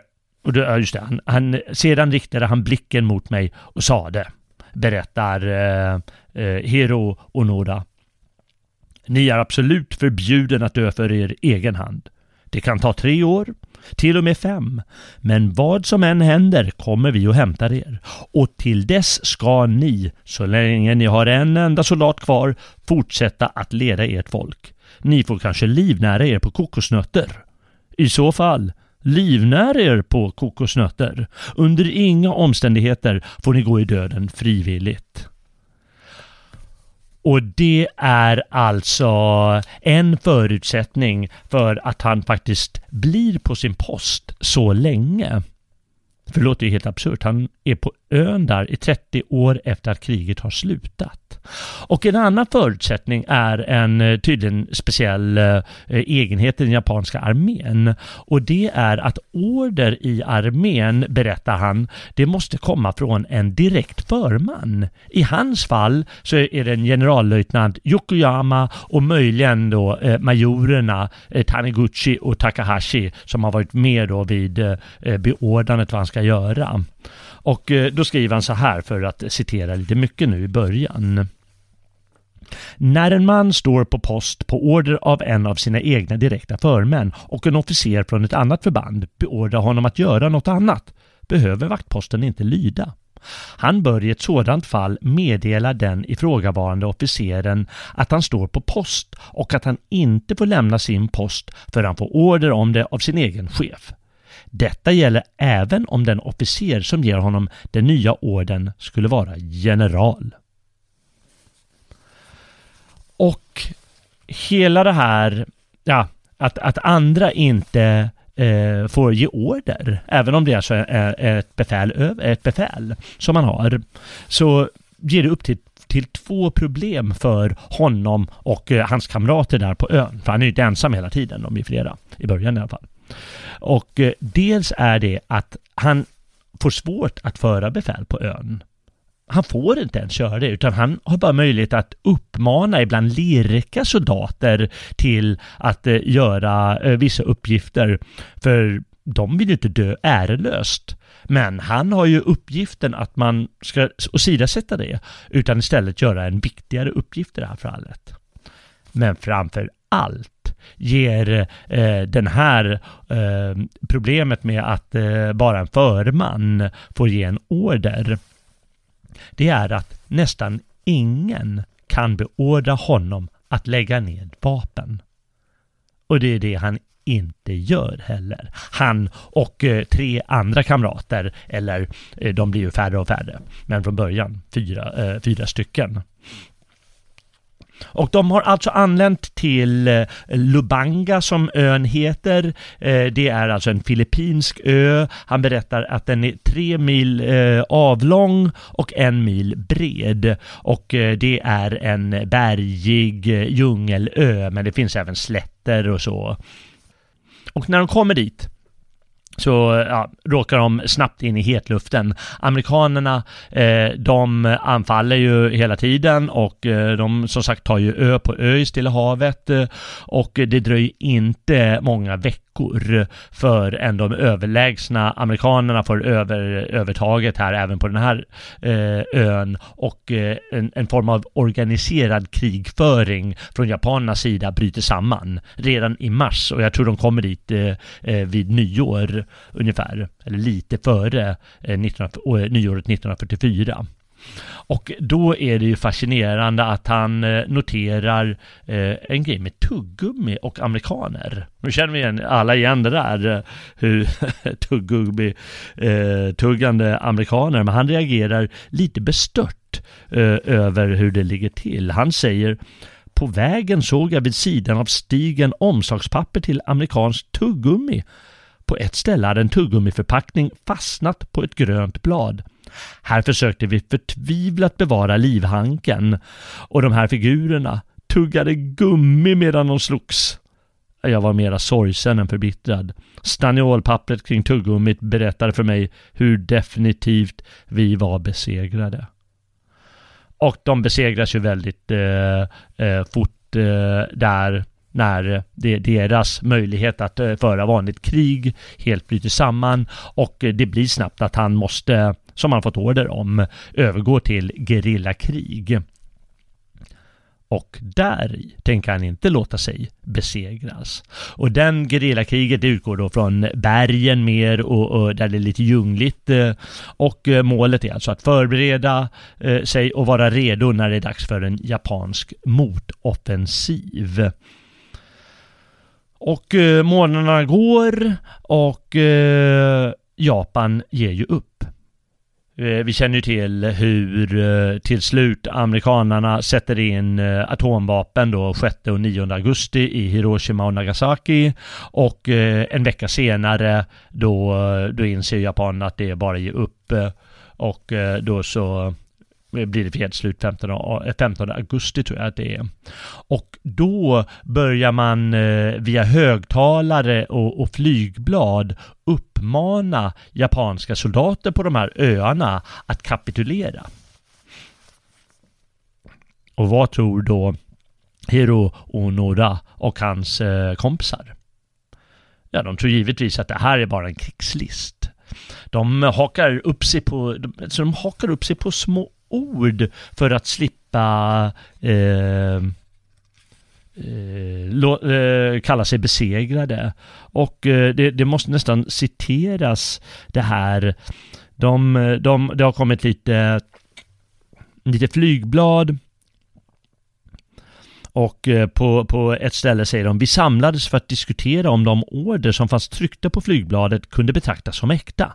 Jag hyste mina tvivel beträffande en mening som lydde att de som gav sig skulle få hygieniskt bistånd och att de skulle fraktas till Japan. Vad menar de med hygieniskt bistånd? var det någon som frågade. Det har jag aldrig hört talas om. Och en annan sa det. Och sedan ska vi fraktas till Japan. Vi är väl inte en last heller? Eh, vad som från första början gjorde mig misstänksam var general, att eh, general Yamashita sa sig utfärdat sin order i enlighet med en direkt kejserlig order. Jag har aldrig hört talas om någon direkt kejserlig order. En man i alarmgruppen som har avlagt en juridisk examen sa att han heller aldrig hade hört talas om något sånt. Så de hakar upp sig på små ord och det låter de, därmed låter de övertyga sig redan från början. Och det här är då eh, augusti, september, oktober 1945 och nästan börjar lura sig själva att kriget omöjligen kan vara slut. Och eh, i april 1946 då har ytterligare 41 soldater gett upp och då är de bara fyra stycken kvar. Eh, och eh, jag höll på att säga de fyras gäng, men här, det här är, är, är inga lightviktiga SD-killar, utan det är inga mindre än den här killen Hiro Onoda, och en eh, eh, kamrat som heter Kokutsa, en som heter Akatsu och en som heter Shimida. Och nu tänker många kanske att eh, det här är lika eh, coola killar som den här eh, herr Ekström som vi just hörde om. Eller för den delen en annan Rambo som gärna befinner sig i liknande djungel. Men, men så är inte livet på den här ön. Mest handlar det om att överleva, att gömma sig, och förbereda sig när japanerna kommer. Till exempel genom att lära sig terrängen och så vidare. Och ja, ja, det, det är de uppgifter vi kommer komma in på vad, vad det handlar om, det här livet på ön eh, snart. Eh, eh en utav dem, Akatsu, han ger upp redan 1949. Han räknas eh, av alla gänget som den svagaste och eh, de, är, de är, inser att ja, men det var ju typiskt. Eh, dessutom att han gav upp och inte dog i strid eller tog sitt liv eller något sånt. Ja, ja. Och en annan kamrat, Shimida, han stupar 1954 och då har det alltså nästan gått tio år från eh, att det har, eh, har blivit fredstillst, eh, fredsstillstånd. Men han gav sig inte förrän dess. Och de två intressantaste frågorna som, som jag tänkte ställa mig efter ett tag, det ena är då hur överlevde de hela den här tiden? För det handlade ju som sagt om att gömma sig. Så hur överlevde de? Och den andra, hur lyckades de intala sig år efter år, årtionde efter årtionde att hela tiden fortsätta att aldrig ge upp.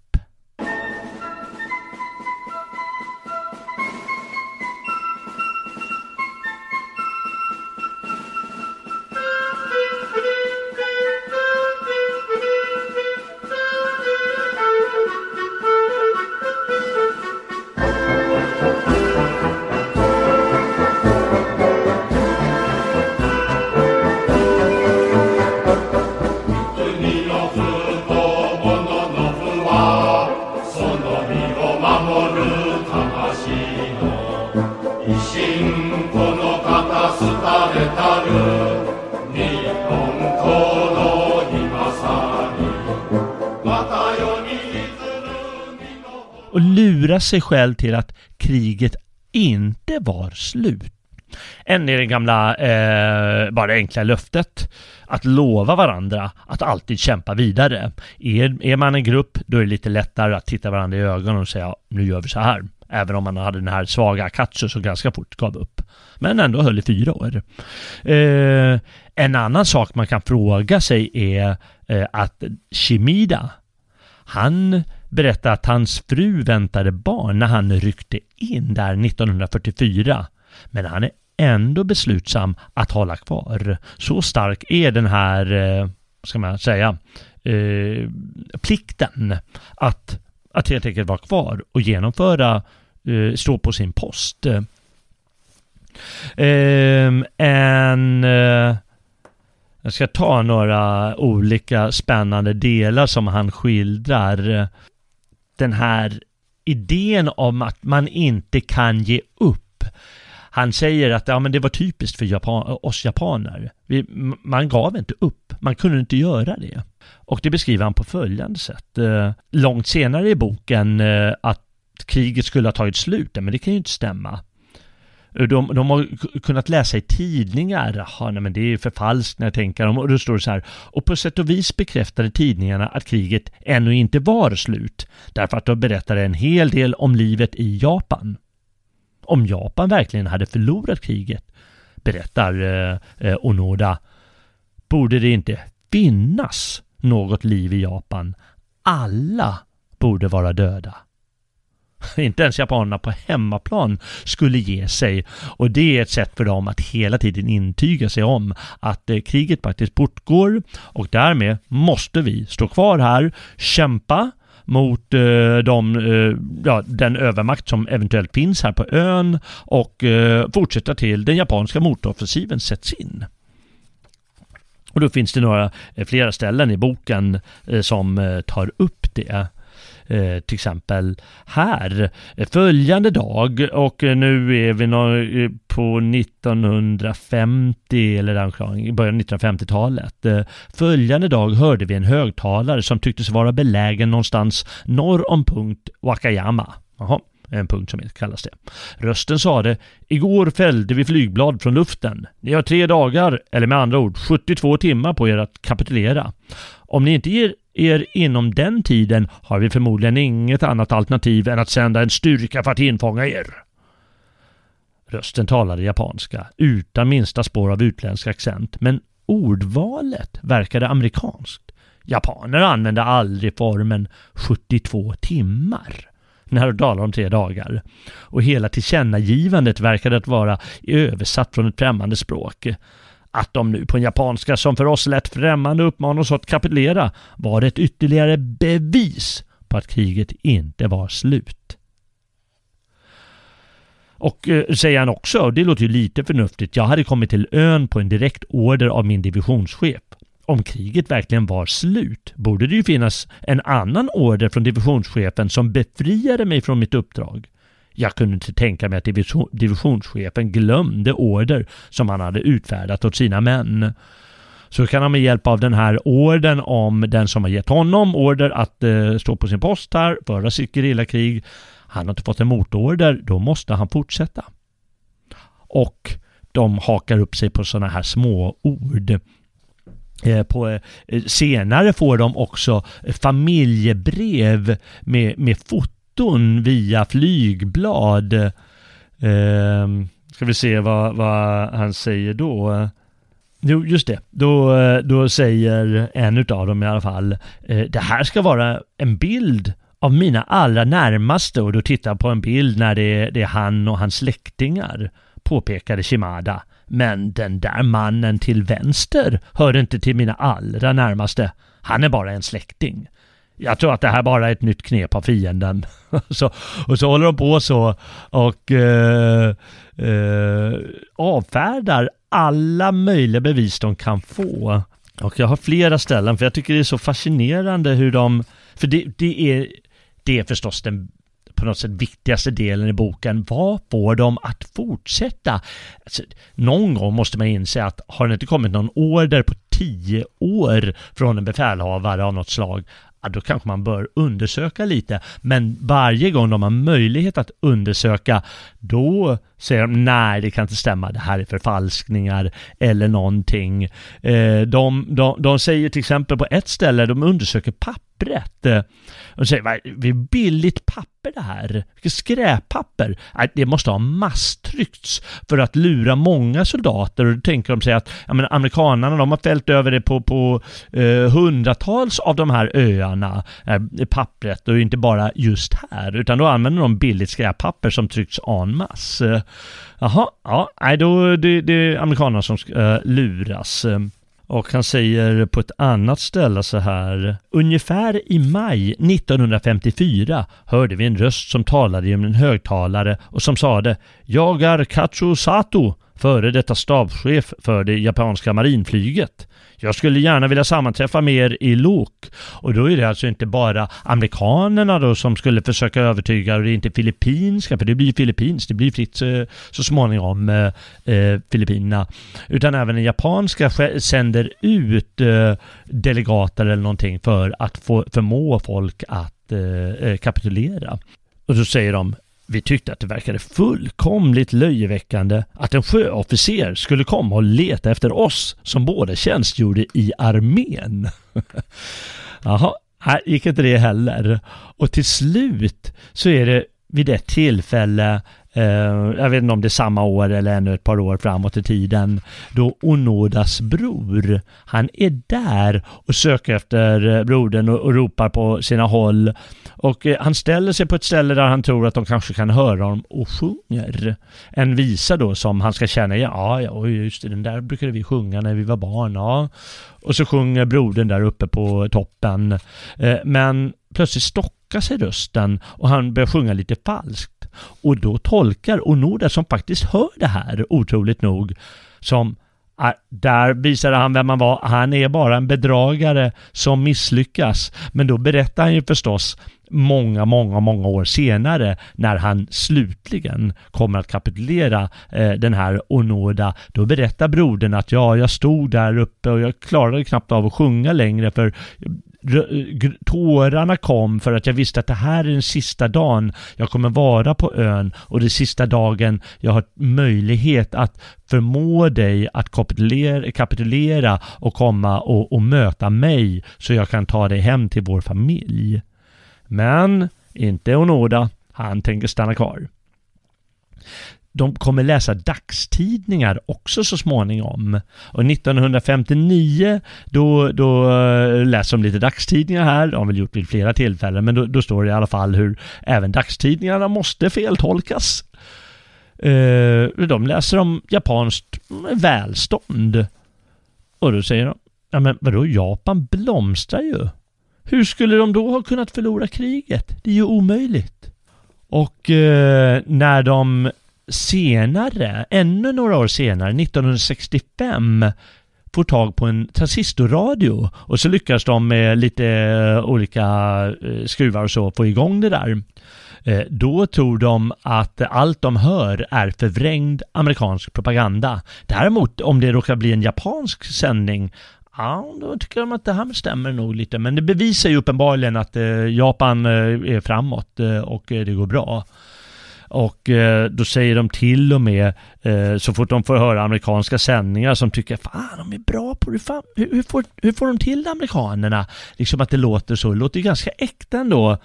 Och eh, då heter det vid det tillfälle Sakotsuka. Vid närmare eftertanke måste man medge att amerikanerna är väldigt skickliga på det här, inte sant?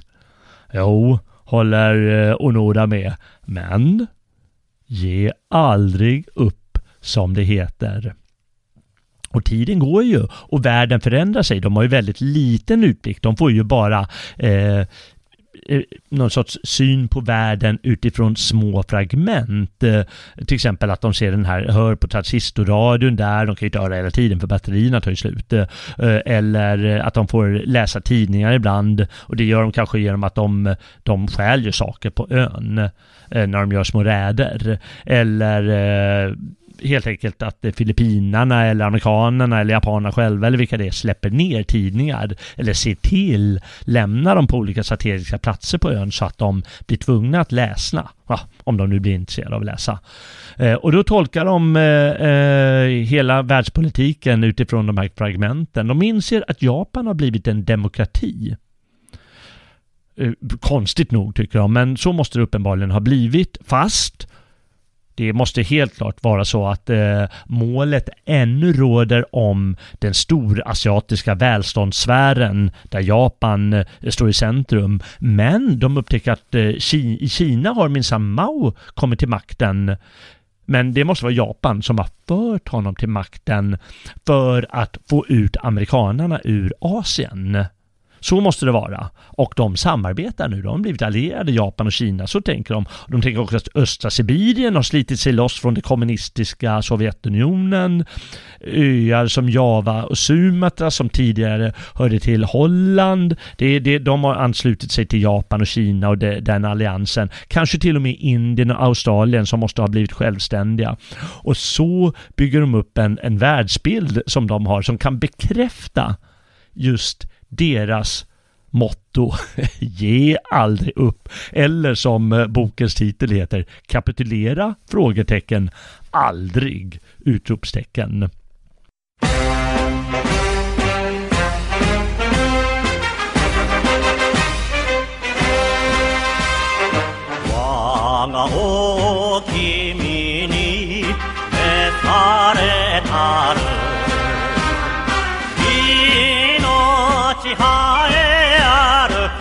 さぼらけ与えておくる一億の。万歩は高く天をつくいざ行けつわもも一本だ Och eh, där lever, framlever de eh, sitt liv på ön. Och man, eh, när man, när man ser det, ja okej okay, de är i djungeln där och jag har sett på Hollywoodfilmer, ja men det är väl lite Rambo-känsla och så. Och det måste man givetvis glömma. Det där med Rambos eh, fällor och hur han hoppar upp ur en eh, litet hål i marken och, och, och skär halsen av en motståndarsoldat. Så är det inte. Oftast blir det att de fly, måste fly fiender. Och i början är det amerikaner, Eh, sedan är amerikanska soldater alltså. Eh, och ibland blir det lite moteld och så. Och ibland eh, senare är det alltså filippinska soldater. Och senare när liksom hela kriget har lagt sig, då är det filippinska poliser som eh, de hamnar i skärmytsling med. Och det är ju inte så att eh, det blir ställningskrig eller att de har liksom genom sin erfarenhet på ön och eh, sina Rambo-kunskaper då liksom lurar alla eh, de här an, eh, främmande poliserna eller soldaterna att eh, eh, och övervinner dem, överlistar dem, övervinner dem. Så är det inte utan det blir oftast att de bara flyr. Um, så, så är det. Eh, en annan motståndare är förstås öborna. Jag ska säga en, till, en sak till med det här med fiender, att det, det är ju faktiskt viktigt för dem, för hans viktigaste uppgift är ju inte att dö i strid, utan att hålla sig levande och förbereda mark på bästa sättet. Och det viktigaste sättet är att hålla sig vid liv ju, för eh, den japanska motoffensiven som man har lovat ska komma.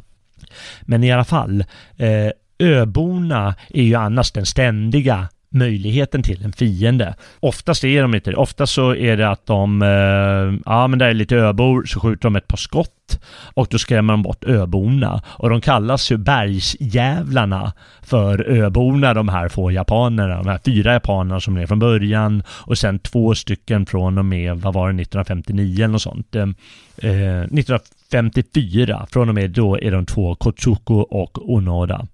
Eh, och de kallas bergsjävlar och eh, de skrämmer öborna så att de kan eh, springa in i hus och stjäla saker och ibland bränna risbalar. De har nämligen eh, kommit på en sak som de gör varje år, jag tror att det är bara en gång om året, och det är eh, vid en viss tidpunkt på året då de har skördat ris och så ligger det lite risbalar eller blandat eh, ris och, och ris, på risplantagerna, eh, plantor och så. Och då tänder de eld på dem som ett tecken på eh, eh, för, för den japanska armén att ah, ja, det är och några av grabbarna, de håller stånd mycket bra. Ja, ja, fint. De kallar det för signaleldsräd. Och han beskriver i sin bok en vad större delen av tiden går ut på. Och det är sådant som att lappa kläder eh, och ordna skorna.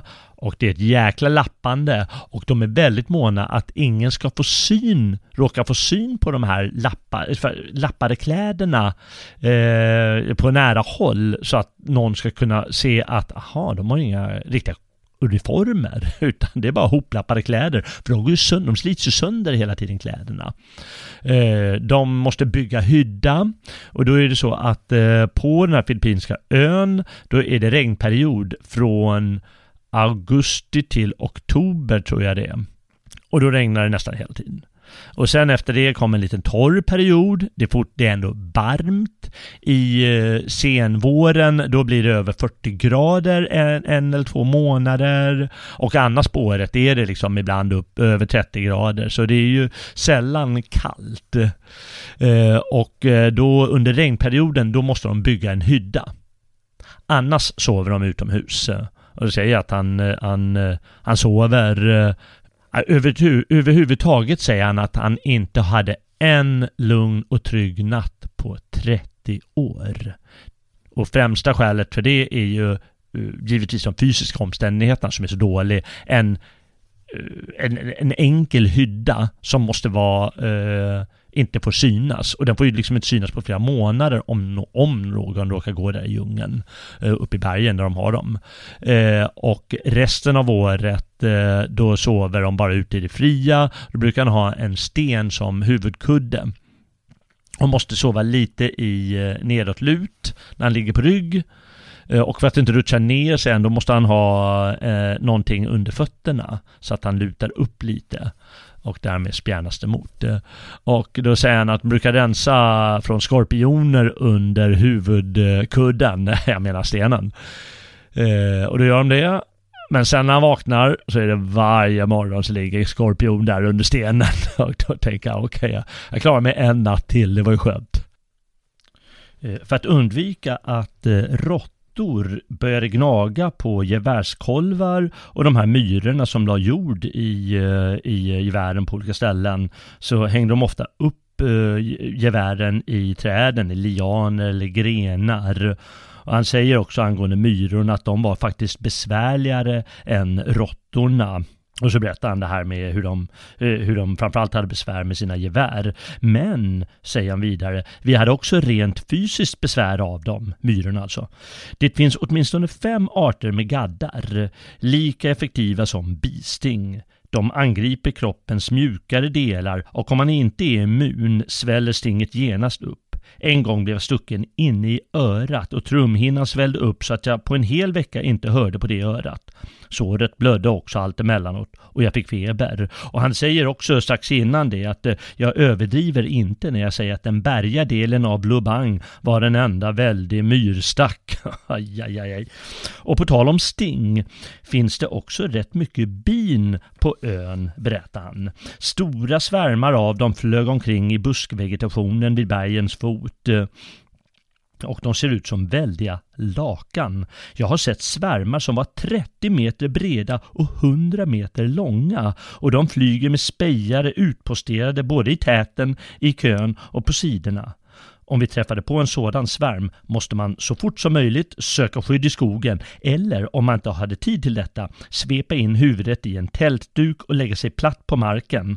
Och man måste andas så försiktigt som möjligt tills svärmen hade flugit förbi. Jag blev också flera gånger biten av tusenfotingar. Om en sådan bit den i handen sväller den upp för en tid och även sedan svullnaden har lagt sig dröjer det länge innan bettet läks. Jag blev biten i högra handleden i januari 1974 och bettet är ännu inte läkt när jag skriver de här sidorna flera månader senare. Och Så drar han det här med skorpionerna och till slut för alla ormvänner. Andra obehagliga invånare i djungeln var ormar, tjocka som en mans lår. Ja, herregud. Eh, de eh, räknar ammunition, givetvis. De måste se till att gevären funkar, bland annat olja in dem och hålla på och de har ständigt problem med en viss sorts myra som envist tränger sig in i eh, eh gevären och eh, lägger kvar lite jord och skräp där och då funkar ju inte geväret. Ja, det är kärt. De här expeditionerna som vi sa, signaleldsräden. En expedition kallar de, ah, ska vi gå på kvällspromenad? Och det är att de ska gå och stjäla salt och kaffe och lite andra förnödenheter. Eh, de eh, måste ordna med mat givetvis. Det är den allra största grejen. Och eh, han har faktiskt en tabell över den basmaten som ofta är frukt och sånt som finns överallt. Grön, grönsaker och frukt här. Och då ska jag, tänkte jag kan läsa upp här. I januari då finns det papaya, bananer och citron. Februari då finns det citron och nanka och nanka är någon sån lokal frukt som finns där. I mars då finns det minsann ris av andra skörden och eh, då är det ju förstås att de måste stjäla ris där som de kan koka och ibland finns det kvar ris eh, när det har skördats nytt. De ja, det blir alltid lite rester och så bland eh, de andra som eh, de andra öborna där. I april mango, citron och nanka. Maj mango, citron och nanka. Juni mango, ananas, citron och nanka och bananer. Juli ananas och bananer. Augusti bananer. September ananas och bananer. Oktober då är det torrfältsris. Aha, någon annan frukt som heter gaba. Ananas och bananer. November då finns det vårfältsris, gaba, citron, ananas, bananer december bananer, ananas, citron. Och han säger det att eh, banan det är stapelfödan. Det är grunden för dem. Eh, och då säger han att han eh, studerar insekterna. Och insekterna äter bara fruktköttet. Men de, eh, de klarar inte det bara utan de måste även äta skalet och då skär de upp den i små skivor och så kokar de ner skiten till någon eh, vidrig banangröt och så tuggar de i sig det. Och det är det de äter allra mest. Eh, han säger vid det tillfället att det här alltså är, omänsklig mat vad vi, vad vi gjorde. Och i slutet av boken när han får kontakt med en japan, då bjuder den här japanen på baked beans. Och då säger han att första gången på 30 år som jag åt något som var lämpat för mänskliga varelser. De, får, de äter givetvis eh, djur, också eh, någon fågel här och var och framför allt eh, kokött att eh, eh, när de är två eller tre då behöv, räckte med fyra kor om året. Eh, så de tar en bondes ko och slaktar den och det är ett jäkla jobb för de måste ordna med det där på natten så att ingen ser dem. Och kommer, då kommer polisen och då hinner de inte göra det, ganska tungt med ko. De måste tömma på blod och hela baretten. Så gör de det på natten fyra gånger om året ungefär och då sen så kan de äta färskt kött i några få dagar. Men sen blir det ju dåligt köttet. Och då måste de torka det och då så skapar de anläggningar för att torka och röka kött, eh, koköttet så att det håller sig ytterligare några månader eh, hela tiden. Och så har de olika depåer där de har mat och, och ammunition och så vidare. Och han säger till mig att det är, när man plötsligt får äta perskött och stiger kroppstemperaturen i några dagar. Det händer verkligen grejer med kroppen där.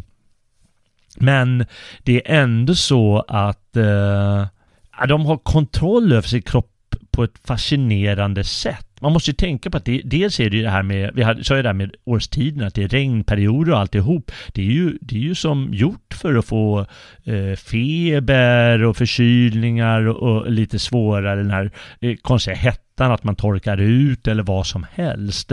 Men de är väldigt noga med sin kroppshygien så gott det går. Alltså, ehm, han berättar vid det tillfället att de bara är sjuka. Han var bara sjuk två gånger på 30 år. han kanske hade lite snuva sådär, men att han fick feber och eh, som typ en influensa eller så. Han sa att eh, malaria fanns tydligen inte på ön, men det, man kan ju ändå bli det, men på något sätt har de sån kontroll över sin kropp där. Van vänjer sig vid hur de ska överleva, att man inte äter för mycket och så vidare. Ja, men lätt är det inte. De liksom måste tvätta sig på natten. Och de måste hålla på med allt sånt. Eh, och skapa rutiner för allt. kan man ju förstå hur svårt det är. Han berättar själv att han inte har trygga nätter. Han kan inte sova så bra. Men, men han säger ändå 1974 när han alltså eh, är på väg att ge upp och träffa någon där. Då säger han att eh, jag är beredd att köra 20 år till och inte ge upp.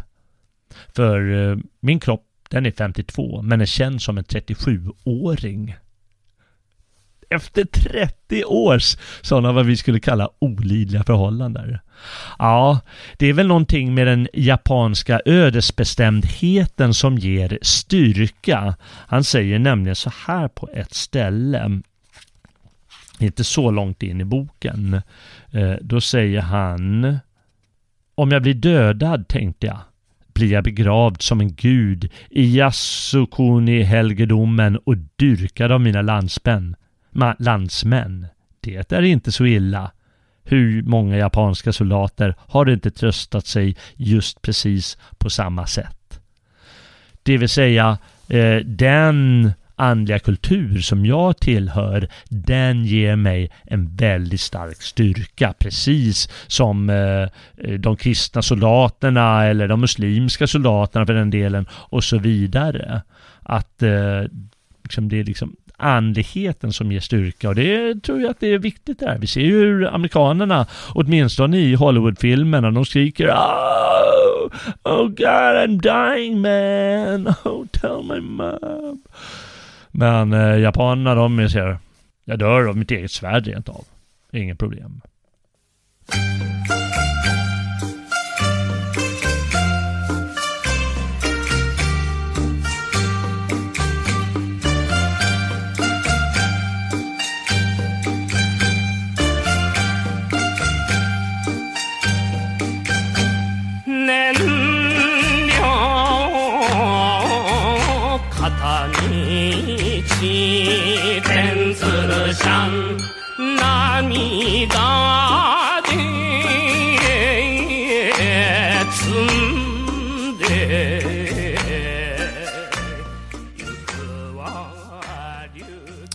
Tiden går ju framåt där på ön och eh, som sagt de sista årtiondena då är det ju bara eh, Kotsuka och eh, Onodo kvar. Jag berättar om 1968 att de har ett jättestort gräl. De har hela tiden massa små, lite, lite smågnabb. Eh, för det är ju omöjligt eh, antar jag att eh, inte varje dag kanske, men med jämna mellanrum, någonting de är sura på den andra kunde gjort bättre. Men då har de ett jättestort gräl och de pucklar på varandra och, och så, som man ser i filmerna nästan. De åker ner för liderna och, och alltihop. Eh, fast eh, då, då föreställer jag mig, eh, det vill jag ju fråga Robin här vad han tror. Men det kan jag ju inte eftersom ljudgudarna är emot oss. Men jag tycker att det ändå är rätt lugnt. Då ska man ha klart för sig att Japan det är det mest konfucianska landet i världen. Det är långt värre än Kina och Korea. De är väldigt noggranna med sitt bugande och allt vad det är. Så på något sätt är det ändå ganska lugnt där. Jag tänker att två svenskar som har varit där, som ändå är lite anarkistiskt lagda och sådär, eh, som jag tänker mig att svenskarna är, de skulle, de skulle dödat varandra. Eh, det är vad jag tror. Men, vad vet jag. Kotsuko, han hamnar i eldstrid. De hamnar båda vid eld, i eldstrid i rätt tillfälle när de ska genomföra en sån här signaleldsräd. Och då är på något sätt om polisen stod på lur eller eh, inte var långt därifrån kommer polisen dit. Och eh, då hamnar han i elden och då stupar han tyvärr. Och eh, han har inget annat att göra än att, att fly. Det är trots allt hans viktigaste uppgifter eh, som han har fått, eh, Onoda. Och han svär att hämnas. Eh, men han gör inte det och de svär tid, tidigare har de båda två svurit att hämnas på eh, den här Shemida. Men in, de verkar inte riktigt ha gjort det. Så som sagt, glöm Rambo. Det viktigaste det är att stå på post. 1973 och nu är vi i sluttampen. Han är alltså ensam nu och till början, han säger att ja, men det är faktiskt lite enklare att vara ensam. Att eh, han kan själv bestämma rytmen för allting. Men jag tror att det är lite svårare att intyga sig om att stanna kvar, att inte kapitulera när den andra inte hela tiden kan fylla i. Det här måste ju vara en förfalskning, eller hur? När de läser någon tidning. Ja, det måste vara. Då är det mycket lättare, men nu är han själv där. Och vid det tillfälle, 1973, då kommer hans syster och bror till ön. Och han hittar också en haiku som hans far har skrivit och som de lämnat på en, eh, någon särskild plats. Och ändå väljer han att feltolka. Och han väljer att avblåsa den här hämnden på öborna för Kotsukas död. För nu har han kommit på att det måste vara så att Filippinerna eller åtminstone den här ön Lubanga är allierad med Japan numera. Ja, men då kan jag ju inte eh, kriga med de här öborna på samma sätt som tidigare. Och även en, ändå så börjar han grubbla när han är ensam vid den här händelsen. Och han tänker, han tänker på, eh, på Kotsuko och då är det en väldigt fascinerande eh, händelse han berättar om, om en dröm där. Eh, I mars började emellertid drömma eh, drömma en annan och mycket egendomligare dröm. Jag måste nästan säga det innan. Eh, han berättar, och det är väldigt talande för hans liv på ön där, men ändå hans ståndaktighet. Jag drömde nästan aldrig, nu läser jag lite tidigare, men när jag gjorde det var det nästan alltid samma dröm. Jag försvarade mig mot en fientlig patrull som hade fått syn på mig. Kulor visslade förbi öronen på mig och jag låg bakom ett skydd av något slag och besvarade elden. De har ju varit med om flera, många sådana tillfällen. Jag siktade och tryckte av, men skottet small inte. Var det en felaktig patron? Eller var det geväret som hade råkat i olag? Jag tryckte av igen, men inte heller den här gången small skottet. Vid det här laget snuddade fiendens kulor nästan vid mina öron. Ett försök till. Men fortfarande samma klena resultat. Geväret hade svikit mig. Den där drömmen har vi väl alla upplevt på något sätt. Eh, när jag hade kommit så här långt vaknade jag. I mars började jag emellertid drömma en annan och mycket egendomligare dröm. Jag drömde att jag väcktes av ett buller och frågade Kotsuka om han också hade hört det. Men Kotsuka fanns inte där och jag undrade var han höll hus. Sedan vaknade jag och förstod att jag hade drömt. Kotsuka fanns inte där därför att han var död. Och först efter detta vaknade jag på riktigt. Det var en dröm inom en dröm Kotsuka skulle inte uppenbara sig, inte ens i en dröm i en dröm. Ingenting kom mig att känna mig mera ensam och övergiven än just den tanken. Och då kan man förstå att det blir lättare för honom att snart kapitulera. Och då är det tydligen något så konstigt som inte en militär och inte brorsan och inte något sånt, utan det är en student som heter Norio.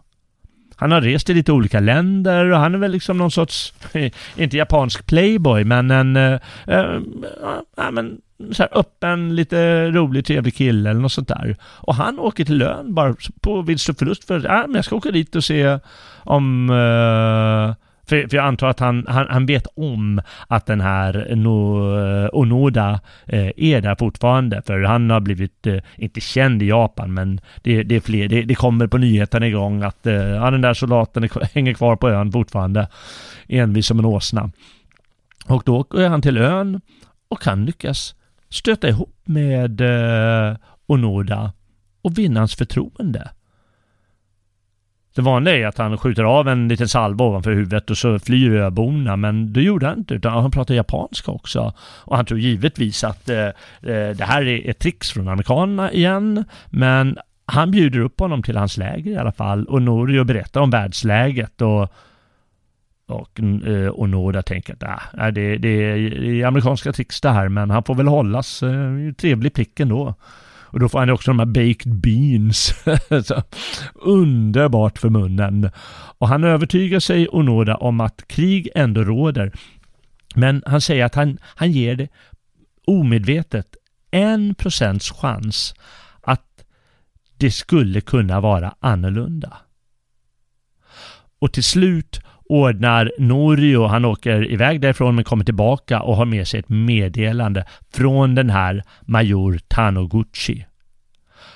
Och till slut år 1974 då lägger eh, Hiro Onoda ned sina vapen efter order från den här majoren och vi sa ju det tidigt att det är bara via en sån order han kunde, att han fick Eh, kapitulera. Eh, och då, eh, då skriver han i boken, det är nästan som ett antiklimax precis på slutet när 1974 skrev upp. Men, jag tycker att det är så snyggt skrivet. Han säger så här. Visserligen skulle jag först när jag såg mannen veta om han faktiskt var major Taniguchi eller om de hade skickat någon som skulle föreställa majoren. Det var med andra ord uppenbart att jag kunde vandra rakt in i en fientlig fälla och om jag inte uppträdde med den yttersta försiktighet kunde det sluta med att jag fick ett skott i ryggen. Jag måste, alltid vara så försiktig som möjligt och samtidigt vara beredd att skjuta mig ut om jag plötsligt märkte att jag var omringad. Andra dagen av min vandring regnade det. När regnet upphörde på kvällen började jag gå igen, men snart var jag genomblöt av vattnet som rann ner från träden. Det var ungefär samma sak som att vandra i hällande regn. Följande dag gav mig major Taniguchi muntligen mina order från specialavdelningen vid stabschefens högkvarter. Och så var det slut på de 30 åren. 買ってくるぞと勇ましく誓って国を出たからは 手柄立てずにしな領下新軍ラッパ聞くたびにまぶたに浮かぶ旗の波土も草木も人もえる果てなき荒野踏み分けて進む日の丸鉄かぶと。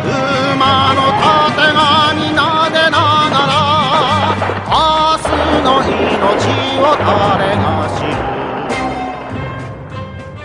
lägger ner sina vapen med den order han har fått. Nu kan han alltså göra det och inser hur läget är.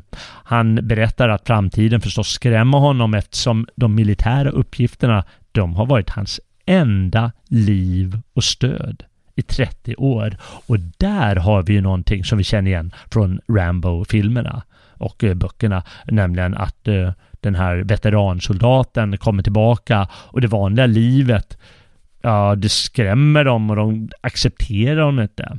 Nu, nu accepterar Japan honom, för han blev ju känd i Japan av det här.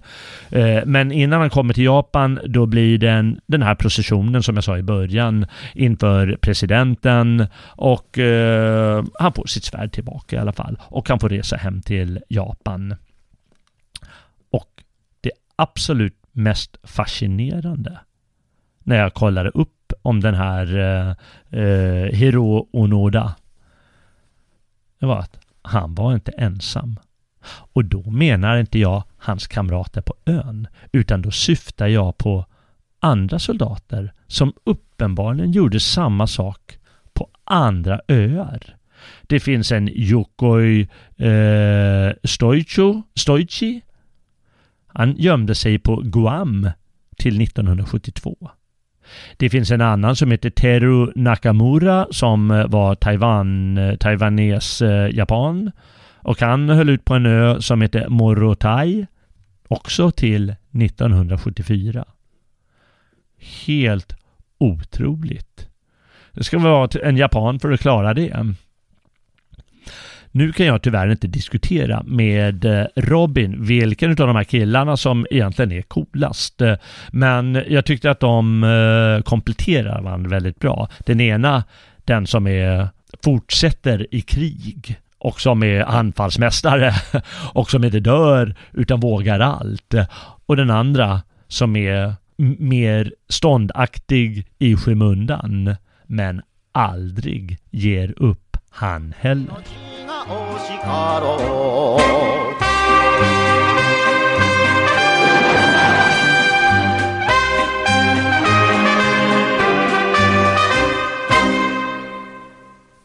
Tack för att du har lyssnat till dagens avsnitt på Gamla Nya Stigar. Om du gillar vad du har hört får du gärna stötta oss på Svegot. Är du redan stödprenumerant, ja då ska du ha stort, stort tack för ditt bistånd. Och om du inte redan är det, då får du gärna teckna en stödprenumeration eller ge en donation till Svegot så att vi kan fortsätta skapa sådana här program om europeisk kultur eller politik som mina medarbetare gör. Gå in på svegot.se och klicka dig fram den vägen för ett sätt att stödja oss. Sprid också gärna det här programmet och andra radiosändningar som Svegot ger till dina bekantar. Till dina bekanta. Då bidrar du till ökad kunskap om vår kultur och vårt folk och våra brödrafolk och till och med lång eh, folk på andra sidan jordklotet som japanerna. Och därmed till en mycket bättre framtid.